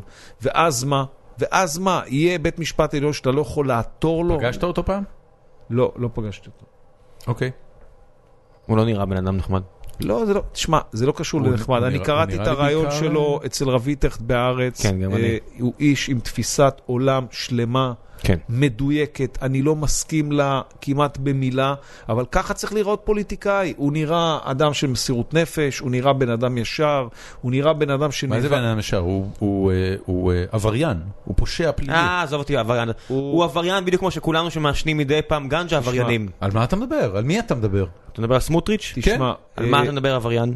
הוא- עשה פעולות אה, תשמע, טרור. פעולות, עזוב את הפעולת תשמע, טרור. פעולות, מה טרור, אמרת רגע? זה לא, אני אני לא, פעולת טרור, פעולת אני טרור אומר לך, מוגדרת כדי דווקא, לזרוע דווקא בגלל ב- שאני מהמחנה השני, אני חושב שפעולות ההתנגדות בזמן ההתנתקות, מדינת ישראל גם לא הייתה צריכה להתייחס אליהם. כפעולות טרור.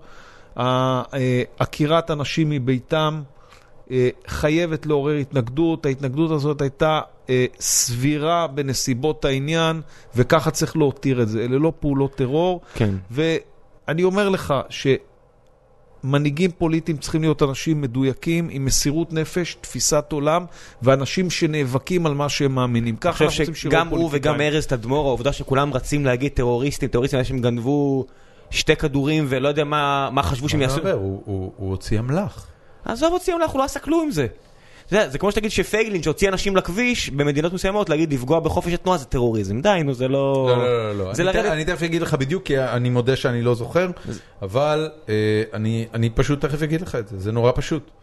אה, לשים מטען ולעוור חבלן בשכם זה טרור. יאללה, חבר'ה, יום בוא לא נבזבז. את הזמן על סמוטריץ'. סמוטריץ' הוחזק בכלא שקמה במשך שלושה שבועות, ועוד שלושה שבועות במעצר בית, סמוטריץ' בחשד- הוחזק... בחשד שהחזיקו 700 ליטר דלק כן, ושמן כחלק בסדר, מפעילות בסדר, לחסימת בסדר, כבישים. אבל זה היה סוג- כבישים, זה היה נו. סוג של... גם פייגלין עשה את זה. תראה, אני לא זה לא חבר שלו. ולא תומך לא, לא, עם לא. שום דבר שהוא עושה, אבל זה היה הוא אידיאולוג בצד סוג השני. של מעצר, סוג של שימוש בכלים של מעצר מינהלי. שהשב"כ אה, ביצע פעולה. כן, כן, זה כן, מעולם כן. לא הוגש כתב אישום. יאללה בוא נסיים. יאללה. המלצות. אה, כן, אנחנו, אה, אני יודע שזה כאילו off topic לגמרי. קודם כל, בואו נתחיל מלקדם. אה, יש עוד דרך אה, להירשם לבג"ץ הזה, או שאתם כן, כבר מגישים. את זה וזהו? אז מה, איפה? אנחנו היום הוצאנו את המכתב ליועץ המשפטי ראיתי, לממשלה. תפסתם אחלה domain, bbwanted.co.il. ביבי, ביבי wanted co.il. ואז איזה מישהו, חבר. שלי שמאלני אמר לי, אתם לא נורמלים, תחליפו מיד את הדומיין הזה, ביבי וונטד, יאשימו אתכם בהסתה. אמרתי לו, תגיד, אתה יכול לארגן את זה? הרי אם יאשימו אותנו בהסתה ונהיה חקירה על הסתה, זה יהיו עוד 50 אלף נרשמים. גדול. אבל זה לפעמים אנחנו שמאלנים, אנחנו חושבים שאנחנו. צריכים להילחם עם מסרגות, זה לא ילך. לא, מסרגות זה- זה מאוד... מה אתה אה, מדבר? אתה מחזיק מסרגה, פוגע בוטיל כן, אלפייר, אל אל תיקח אתה- מסרגה, אה, אל אה, תיתן להם תירוצים. השמאל נלחם עם עם, אני פונפונים. רוצה, לא עם- לא מסרגות. שלא עם מסרגות. לפעמים אתה רואה באירופה, אנשים נלחמים, יוצאים לרחובות ותדמיינו, מדליקים צמיגים, אלוהים אדירים. לך לקוריאה, הקוריאנים. הפילו נסיעה. הקוריאנים היו בשיא הקור שלהם וקפאו שם, יצאו מיליונים לרחובות והנסיעה אמרה, טוב, נגמר. עזוב אירופה, אירופה לא עשה את זה. אירופה הולכת ללפן, אירופה הולכת לברקזיט, תראה את הקוריאנים. הצרפתים לא פראיירים. יאללה יאללה, תוך שנייה לפן נבחרת שם והצרפתים מרימים את היד ואומרים, יצאנו פראיירים. אה, אוקיי, אז ביבי וונטד, עוד דברים לקדם? אפשר אפשר לבוא, כאילו, באמת, אתה רציני שאנשים ישלחו לך אס.אם.אסים ויזמינו אותך להרצאות? 0523-436-409, אני הכי זמין ב-SMS וואטסאפ. מלך. תראה את הדבר אותי, הזה. אני אני שם בא את המספר שלו. בהתנדבות, תראה- לא תראה לוקח את ה- אפילו, תראה את ה- לא לוקח non-violent אפילו- צ'ה גווארה הזה. לא לוקח אפילו הוצאות דלק, זהו, מרימים אליי טלפון, מטעמי, ואני לאשתך מגיע. לא נמאס, תגיד לי? ברור שנמאס לה. מה היא אומרת? שזה כבר מאוחר מדי שנתגרש. אנחנו אוהבים אחד את השני, ואנחנו הרבה שנים ביחד, וזה כמו- מפ- זה כמו הזוגות של זה- פעם. זה מפעל, לא זה. מפעל ש... מכמה ילדים שלך שמחזיק? מעמד, ואנחנו מתים אחד על השני, ו... ואחרי הרבה שנים, אז אתה יודע, גם אם מתראים קצת פחות, בסוף אנחנו כל יום זה מתראים. ברכה, ברכה. אז זה ברכה. זה מחזיק את בני הקשר. כמה ילדים שלך היום? עומר ויותם הם בני 16 וחצי. ורוני בת 12 וחצי. כן. 12 וחצי עוד צריכה אותך? אה, לא. לא, אבל זה לא... דורון זה- סתם זה- מתבאס כי יש לו עוד כמה אבל שנים. יש זה- לי עוד זה- חמש שנים. זה המאבק ש... אני אומר לילדים שלי, מה זה, אני לא רואה אתכם, אתם כל הזמן מחוץ לבית, הם עכשיו גרים בצופים, בשבט החורש. הם גרים בצופים, פשוט אנשים גרים בצופים, הולכים לבית ספר, גרים בצופים. אה, אני אומר להם, איפה, אני לא ראיתי אותם. אבא, מה, מה אתה, מה אתה רוצה? אתה ראית אותנו שלשום, מה אתה, כל יום אתה צריך לראות אותנו? מה זה? זה באמת מוגזם. אה, אבל יש כאילו, אה, יש עוגנים? יש ארוחת שבת? יש משהו שהוא כאילו... יש מלא עוגנים, אני אבא הכי חפרן. פועל תל אביב, אתה לא שומע? הוא הולך לתועבה הזאת, מסכן. אני אחרי הרבה שנים, אני עושה כביסה, מקפל כביסה, מנקה את הבית, שוטף את הבית, מבשל, יש לי טוב, הרבה אתה שעות. עושה, you're bringing us shame עכשיו. לא, לא, גם אני עושה. אנשים שמלמדים, בעיקר במכללות, אז צריכים לדעת שבמכללות מלמדים בערב ובלילה. אה, זה נכון. מאוד מאוד מבאס. יש לי כמה פעמים בשבוע שאני מתחיל שיעור בתשע בערב. זה כאילו. הכי מבאס. וביום שני זה היום הכי קשה שלי, כי אני מלמד ב... אני יוצא ב-12 בצהריים למכללת עמק יזרעאל. או, מלמד עד שבע בערב, בשבע בערב עולה על האוטו, ובתשע כבר מלמד ברחובות במרכז האקדמי. ומקלל את כץ כל הדרך. ומקלל. את כולם, מקלל. אותי, את כולם אני מקלל. איזה חרא. טוב, אה, עוד דברים שאתה רוצה לקדם? לא, נקדם אתכם, ו... לא, אנחנו סבבה. אתה- ולא עוד שנה, שניפגש עוד כמה חודשים. נהפוך לך כן. שאתה תקדם אותנו. אה, אנחנו בדרך כלל אה, בסוף הפרק, לא יודע אם עשינו את זה פעם קודמת, אבל אנחנו עושים סבב המלצות. כל דבר בעולם, ספר, מוזיקה, אה, הופעות. אז מה, אני עכשיו צריך להגיד כמו מירי רגב, רגע, רגע, רגע, רגע, רגע, רגע, רגע, רגע, רגע, רגע, אתה לא יכול, אתה יכול לדבר על משהו אמיתי, או להגיד, שמע, אין לי זמן לכלום. ראם. תתחיל אתה. מה שאני אציע המלצות, סיימנו לראות את Westworld, מאוד נהנינו, אחלה סדרה. אה, ראיתי את War Dogs, אם אתה רוצה לדבר על אה, כספים שהולכים לתעשיית הנשק. סוחרי נשק. סוחרי נשק, יופי סרט, הם רוצים להבין למה- הצוללות זה כזה מה זה, בעייתי. זה סרט, אה, זה feature? feature. של מי? מי משחק? משהו טוב? ג'ונה- ג'ונה היל והבחור מ Whiplash. דוד. אחלה סרט, אחלה אוקיי. סרט. אה, גם אה, ברדלי קופר. השפשופים האלה שאתם שומעים זה... אה, זקן. זה אלדד משחק עם הזיפים שלו. וואלה. כולם פה אה, מזוקנים. אה, היום ראיתי שבית משפט, היה איזה פוש שבית משפט הוריד את סדרות co.il מה... קראתי. זהו, אז אני לא יכול לסיים את ה... הוא לא- הוא לא הוריד אותם. הוא לא הצליח. הם לא אה, יודעים למי זה? שייך. אה, אוקיי. יצא פסק דין שהם דורשים מהם, אבל הם לא יודעים למי זה שייך. הם לא יודעים למי להמציא את הפסק דין. אין... והמלצה האחרונה, קראתי. את הביוגרפיה של אה, ז'וקוב, אחד הגנרלים הגדולים של המין האנושי אי פעם. זה הספר שנתנו לך במטוס? אה, לא, קראתי כמה, יצא- זה טיסה ליפן, היה לי כמה ספרים שיצא כמה לי זמן לקרוא. זה טיסה? כמה? לא, זה עוצרים בהונג קונג, לא? לא, טס- טסנו דרך זוריך. חמש שעות, חמש שעות, 12. כן, ליפז לא לא סלחה לי על זה שהלכתי על- האפשרות הזולה. כמה אז מה, חסכת? נשארתם לישון בציריך? לא, חמש שעות כמו כלבים על ה... כמה- כמה חסכת דרך המנובר המטופש הזה? 250 דולר, לא יודע. תשמע, זה לא שהאפשרות השנייה היא שתי שעות, כן? זה הבדל בין 18 ל-21, זה לא... אוקיי. הזמן שלי לא שווה 250 דולר. אל על טסה ישיר? לא. הבנתי. לא, ליפן לא, לא. היה לה טיסות בכלל. לא, לא, אין, אין, אין, זה 12 שעות מאיפה שלא סובב את זה. וואו.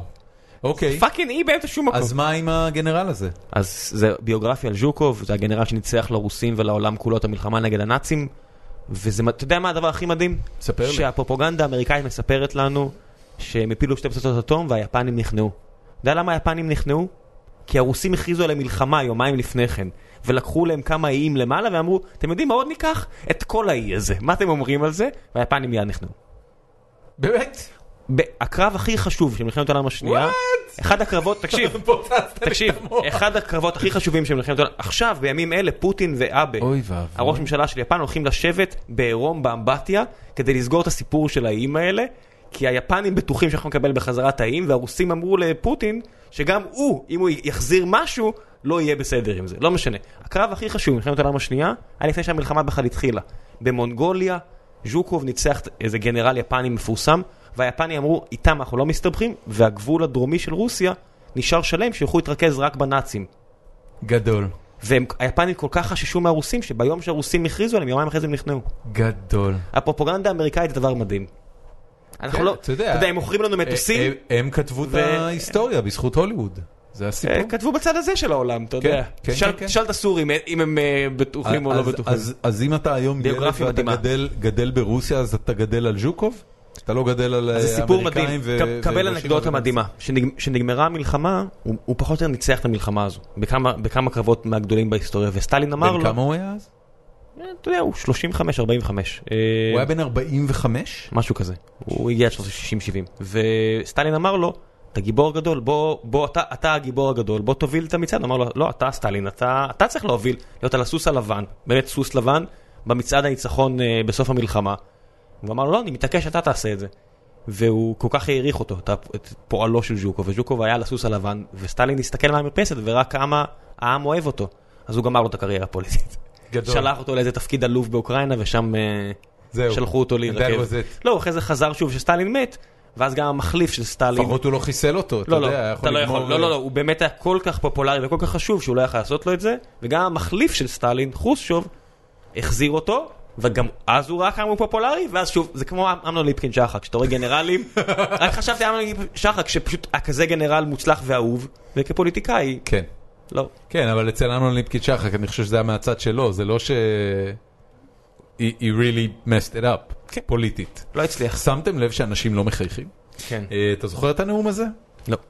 אמנון ליפקין שחק בנאום שלו של הכניסה לחיים הפוליטיים, כן, היה לא, לו את השורה... יחזיר את האנשים לחייך. כן, זה היה... וואו, איך- איך הסתלבטו לו על התחת, לא-. לא בחרת במדינה הנכונה. איך הסתלבטו לו על התחת, אז לא היה רשתות חברתיות, אבל שמעת את הצחוק בקול רם מכל מקום, והוא איש מעולה, אי אפשר לא לאהוב את על, אמנון על ליפקין ערש שחק. דווי כולם רצו להגיד לו כמה הם אהבו אותו, אתה מכיר כן, את זה? כן, אני, כן, זה ריגש אותי עד דמעות, נכון, עד כי זה- דמעות כי זה שקראתי על זה, כמה. כולם רצו להגיע רק, להגיד לו סליחה, שהם עשו לו את המוות בפוליטיקה, וכמה הם העריכו אותו ואהבו אותו. נכון, כי הוא היה בן אדם מאוד... אין הרבה אנשים בפוליטיקה היום נראה לי, שזה יהיה להם. נכון, נכון, נכון.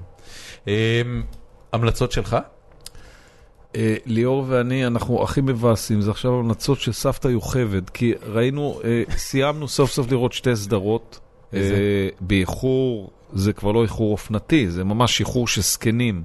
סיימנו לראות את ליל האירוע, מעולה. ממש- אני עוד לא התחלתי לראות את זה, בן אז אדם. אתה יותר גרוע מאיתנו, אני- אז אתה אני- יותר גרוע מאיתנו. כל- אני כל כך מזכה אותך והדבר מהעלבונות האלה. היותר מטלטל זה האיש במצודה הרמה, שתכף יש אה, Mm, עונה. שנייה, היפנים. שזה סדרה מטורפת, מטורפת. כן, המלצנו עליה פה כבר. אה, זה קשה. והיום שראיתי את הפוש הזה של סדרות ירד, אמרתי לליאור, אז אנחנו עכשיו לא גומרים לראות את הסדרה של ליאור אשכנזי, זה הסדרה שלו ששודרה כבר באות עם עשרה? פרקים. אה, לא ההתחלפות, זה שם דומה, שהוא אה, הוא, אה, חוקר מז"פ, שחוטף הלם קרב מהאינתיפאדה השנייה של פיגועי אוטובוסים, ושם יש איזו הסתבכות פלילית. מה זה, איך זה נשמע- איך זה נקרא? אה, לא זירת? ההתחלפות, אלא של אות. סדרה של אות. תכף אני אראה, תוך כדי אני אחפש. עוד זרווייס. לא שמעתי, אני לא... אין לי- סדרה מופתית, סדרה. ישראלית מופתית. מה הולך עם הליאור אשכנזי הזה? יש לו ערך שלו בוויקיפדיה או ותפקיד IMDb, זה בטח נורא. מופת של ליאור אשכנזי, מופת. זה כמו ביבי, אחי. אז הגענו לאיזה פרק שמונה. עכשיו זה כמו, זה פתאום כמו שיש לך רעידת אדמה בבית. ואתה אמרת, השארתי משהו על עדן החלון וזה, זה נפל. אותו דבר, אז הורידו לנו את סדרות, אז עכשיו איך נגמור את זה? זהו. אבל יש הוט... אתה מביא פה חומר לביבי עם כל הפיראטיות, אל ת... תפסיק. אתה... אה, לא, מה, אתה רומז שביבי הוא בחיים. לא עישן גראס, ובחיים לא עישן סיגר קובאני שהוא היה אה, אה, בנימין איתי, ובחיים, בחיים לא הוריד סדרה פיראטית, ברור, ברור. הוא קודם כל היה זיין לא קטן, זה אנחנו יודעים. אבל הוא ביקש סליחה. ביבי! הוא ביקש! סליחה. fucked around, אחי. איפה שרק יכול. סבבה. ביקש סליחה, אבל fucked around. ת- אתם קלטתם לקטע עם טראמפ? שמה? עקרון עם- ההחלפה. עקרון ההחלפה, ועוד הברקה בסדרה הזאת זה ליאת הרלב, שאתה מכיר אותה כקומיקאית, משחק ענק שלה, משחק דרמטי מעולה. ענק. מעולה. שנייה, אתה- אתה שמעת על הקטע עם טראמפ עם לוקיד מרטין? לא. לא, טראמפ אה, הוציא ציוץ שנמאס לו מהבזבוז על ה-F-35 והמניה של לוקיד מרטין הת- התמוטטה בחמישה וחצי אחוזים. עכשיו אתה אומר, מגניב, בן אדם אה, עשה משהו טוב, ומה הקטע הכי מדהים? המניה התמוטטה שש דקות לפני תחילת הציוץ, לפני הציוץ. תראה, טראמפ זה או שזה ייגמר בבכי קשה, what? אתה קלטת שאני- מה שאמרתי? יכול קלט- להיות- שמעת? יכול להיות שיש דיליי על השעון של הטוויטר? שאנשים ראו את זה? כן, כן. יכול- יכול להיות שלפני שהוא לחץ על הציוץ, מישהו קיבל את ה heads up. טוב, בוא נראה, או, טראמפ זה... אתה מבין? השחיתות בארצות הברית היא, היא לא גדולה בשקל 90, היא גדולה ב... אתה יודע, זה, כמו ש, זה כמו שרולניק אומר. צריך לעקוב כמה אחרי מה שקורה, כי? או שזה... משנה? זה לא... או שזה ייגמר בבכי עצום ורב עכשיו, או ש... או ש... אה, מי, מי אמר את זה שהוא יודח בכהונה שלו? זה... דורון אומר את. זה. אתה אומר את זה? דורון אומר את יודע. אני- אמרתי שלדעתי יש מצב שאפילו לא יושבע, שמשהו יתפוצץ זה עוד עליו עוד חודש, לפני שהוא מה? מושבע. לא, לא, עוד זה, חודש. זה לא יקרה, אבל אולי זה יקרה, אני לא תקשיב, יודע. בן אדם, משהו יכול לצאת עליו, לך תדע, אתה יודע, זה, הוא, באמת wild card משוגע לגמרי.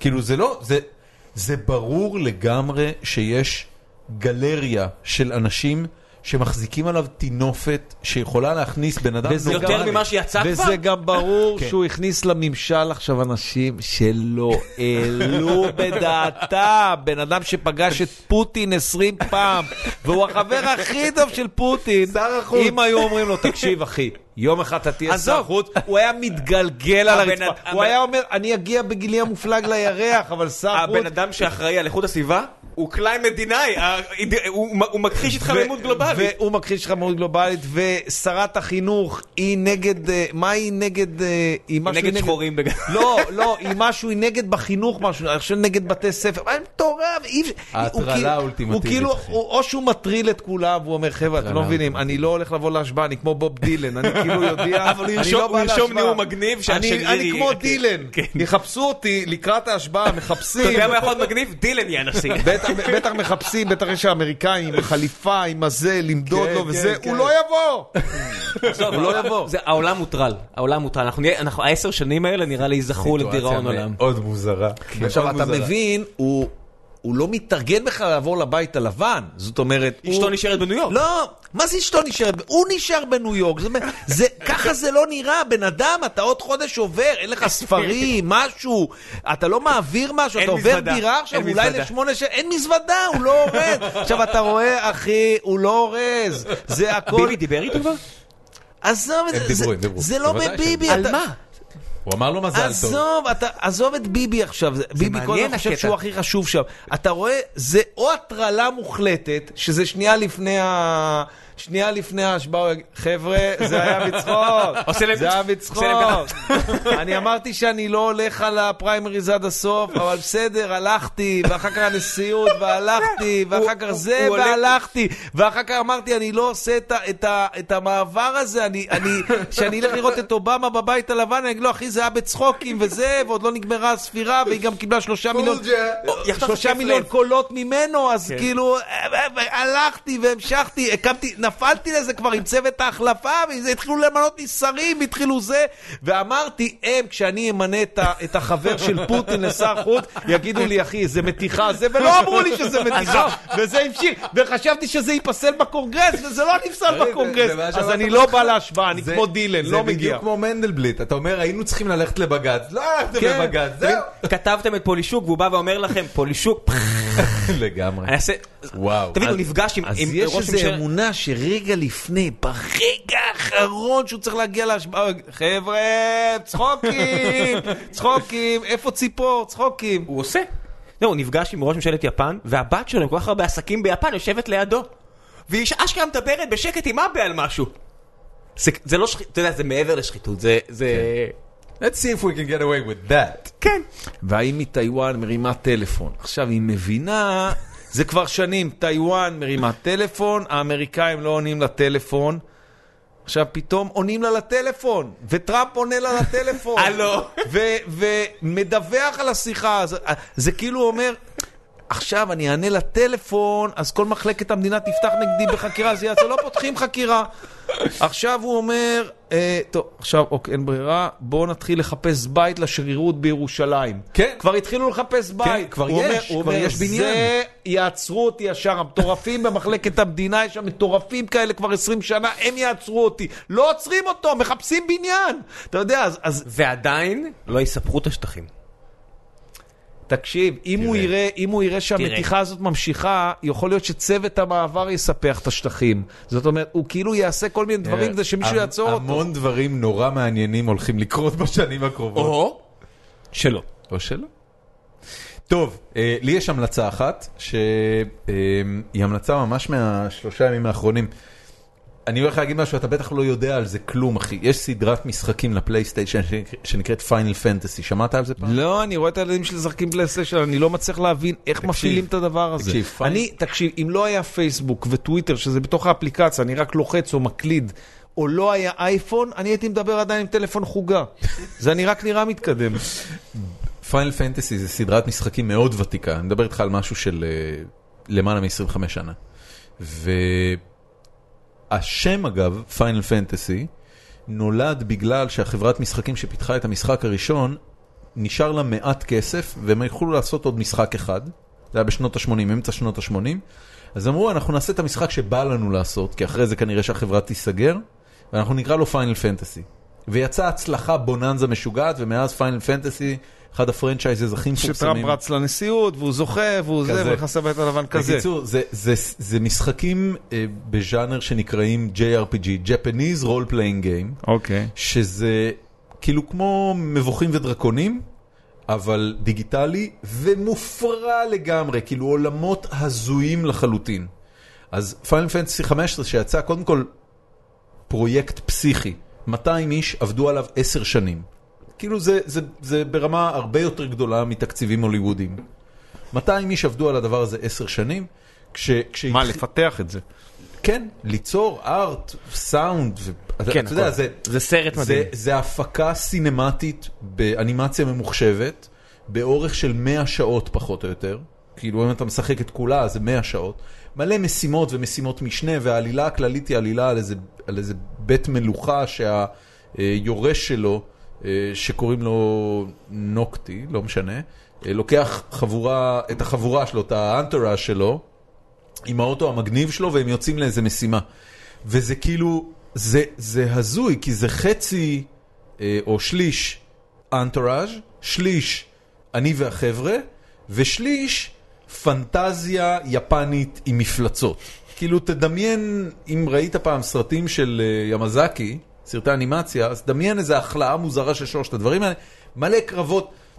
זה, זה באמת משהו שכשאתה משחק אותו, אז אתה מרגיש שהמוח שלך קצת מקבל כימות, כי זה לא דומה לכלום, אחי. אז אפילו הדברים הכי, אתה אמרת קודם, אה, אה, The Man in the High Castle, אתה אומר כאילו, אוקיי, סיפור מופרע, היטלר אה, במנהטן. אבל עדיין אתה מסתכל על זה ואתה אומר, אוקיי, I get it, אני מבין את השורשים התרבותיים ואת הקונטקסט הזה. פיינל פנטסי 15, אתה מסתכל על הדבר הזה בתור מערבי, זה, זה הזיה טוטאלית. ככה זה להסתובב שם דרך אגב. אז זהו, חשבתי עליך בזמן ששיחקתי את זה ביומיים זה מדינה שלמה שהיא ככה. זה, זה כמו הזיה טוטאלית, אתה כאילו רואה- uh, universe gone, gone the other way. אני אגיד לך, במוזיאון הלאומי של טוקיו, של תרבות יפן, אתה רואה שמאות שנים ואלף שנים אחורה, היה להם את הסגנון הזה. אתה רואה את הפס- את הפסלים הענקיים מחמר ואבן, זה הדמויות שאתה חושב עליהם. אתה רואה אנשים מבוגרים ברכבת, קוראים קומיקס, כי זה לא משהו לילדים.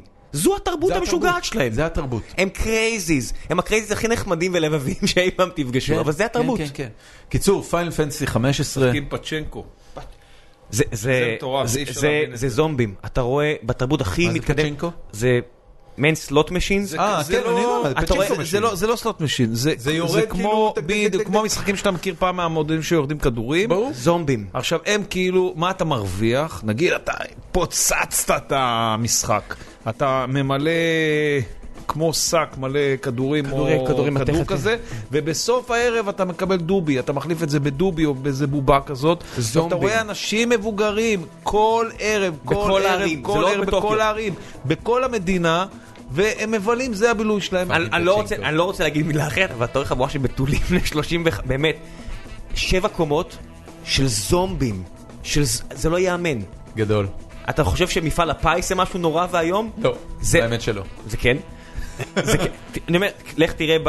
לא מדבר על הלוטו, על המכונות. אה, אוקיי. על המכונות, תיכנסו, תעשו לכם טובה, תראו זה ליד הבית שלכם, לא יודע איפה אתם גרים, וזה ליד הבית שלכם, על קינג ג'ורג' ליד הסנטר, אתה נכנס ואתה רואה אנשים מוכי גורל שאומרים לך, אני לא מצליח להפסיק. והמדינה מעודדת אותם להמשיך. בקיצור, לא משנה. קנו את פיינל פנטסי 15 ושחקו אותו משחק משוגע, ובאמת יורש ראוי לסדרה הזאת. זהו, אנחנו היינו גיקונומי. אלדד יניב, נאחל לך בהצלחה. בכיף, היה לי כיף איתכם. אמ, לכו לעמוד פייסבוק שלנו, ולכו גם לאתר שלנו, שבו תמצאו את כל הלינקים, כולל כל מה שאלדד דיבר עליו. המון בהצלחה, יקירי. כיף לראות אותך. באמת. זה ממש כיף שבאת. זהו, ואנחנו נדבר שוב שבוע הבא. יאללה ביי.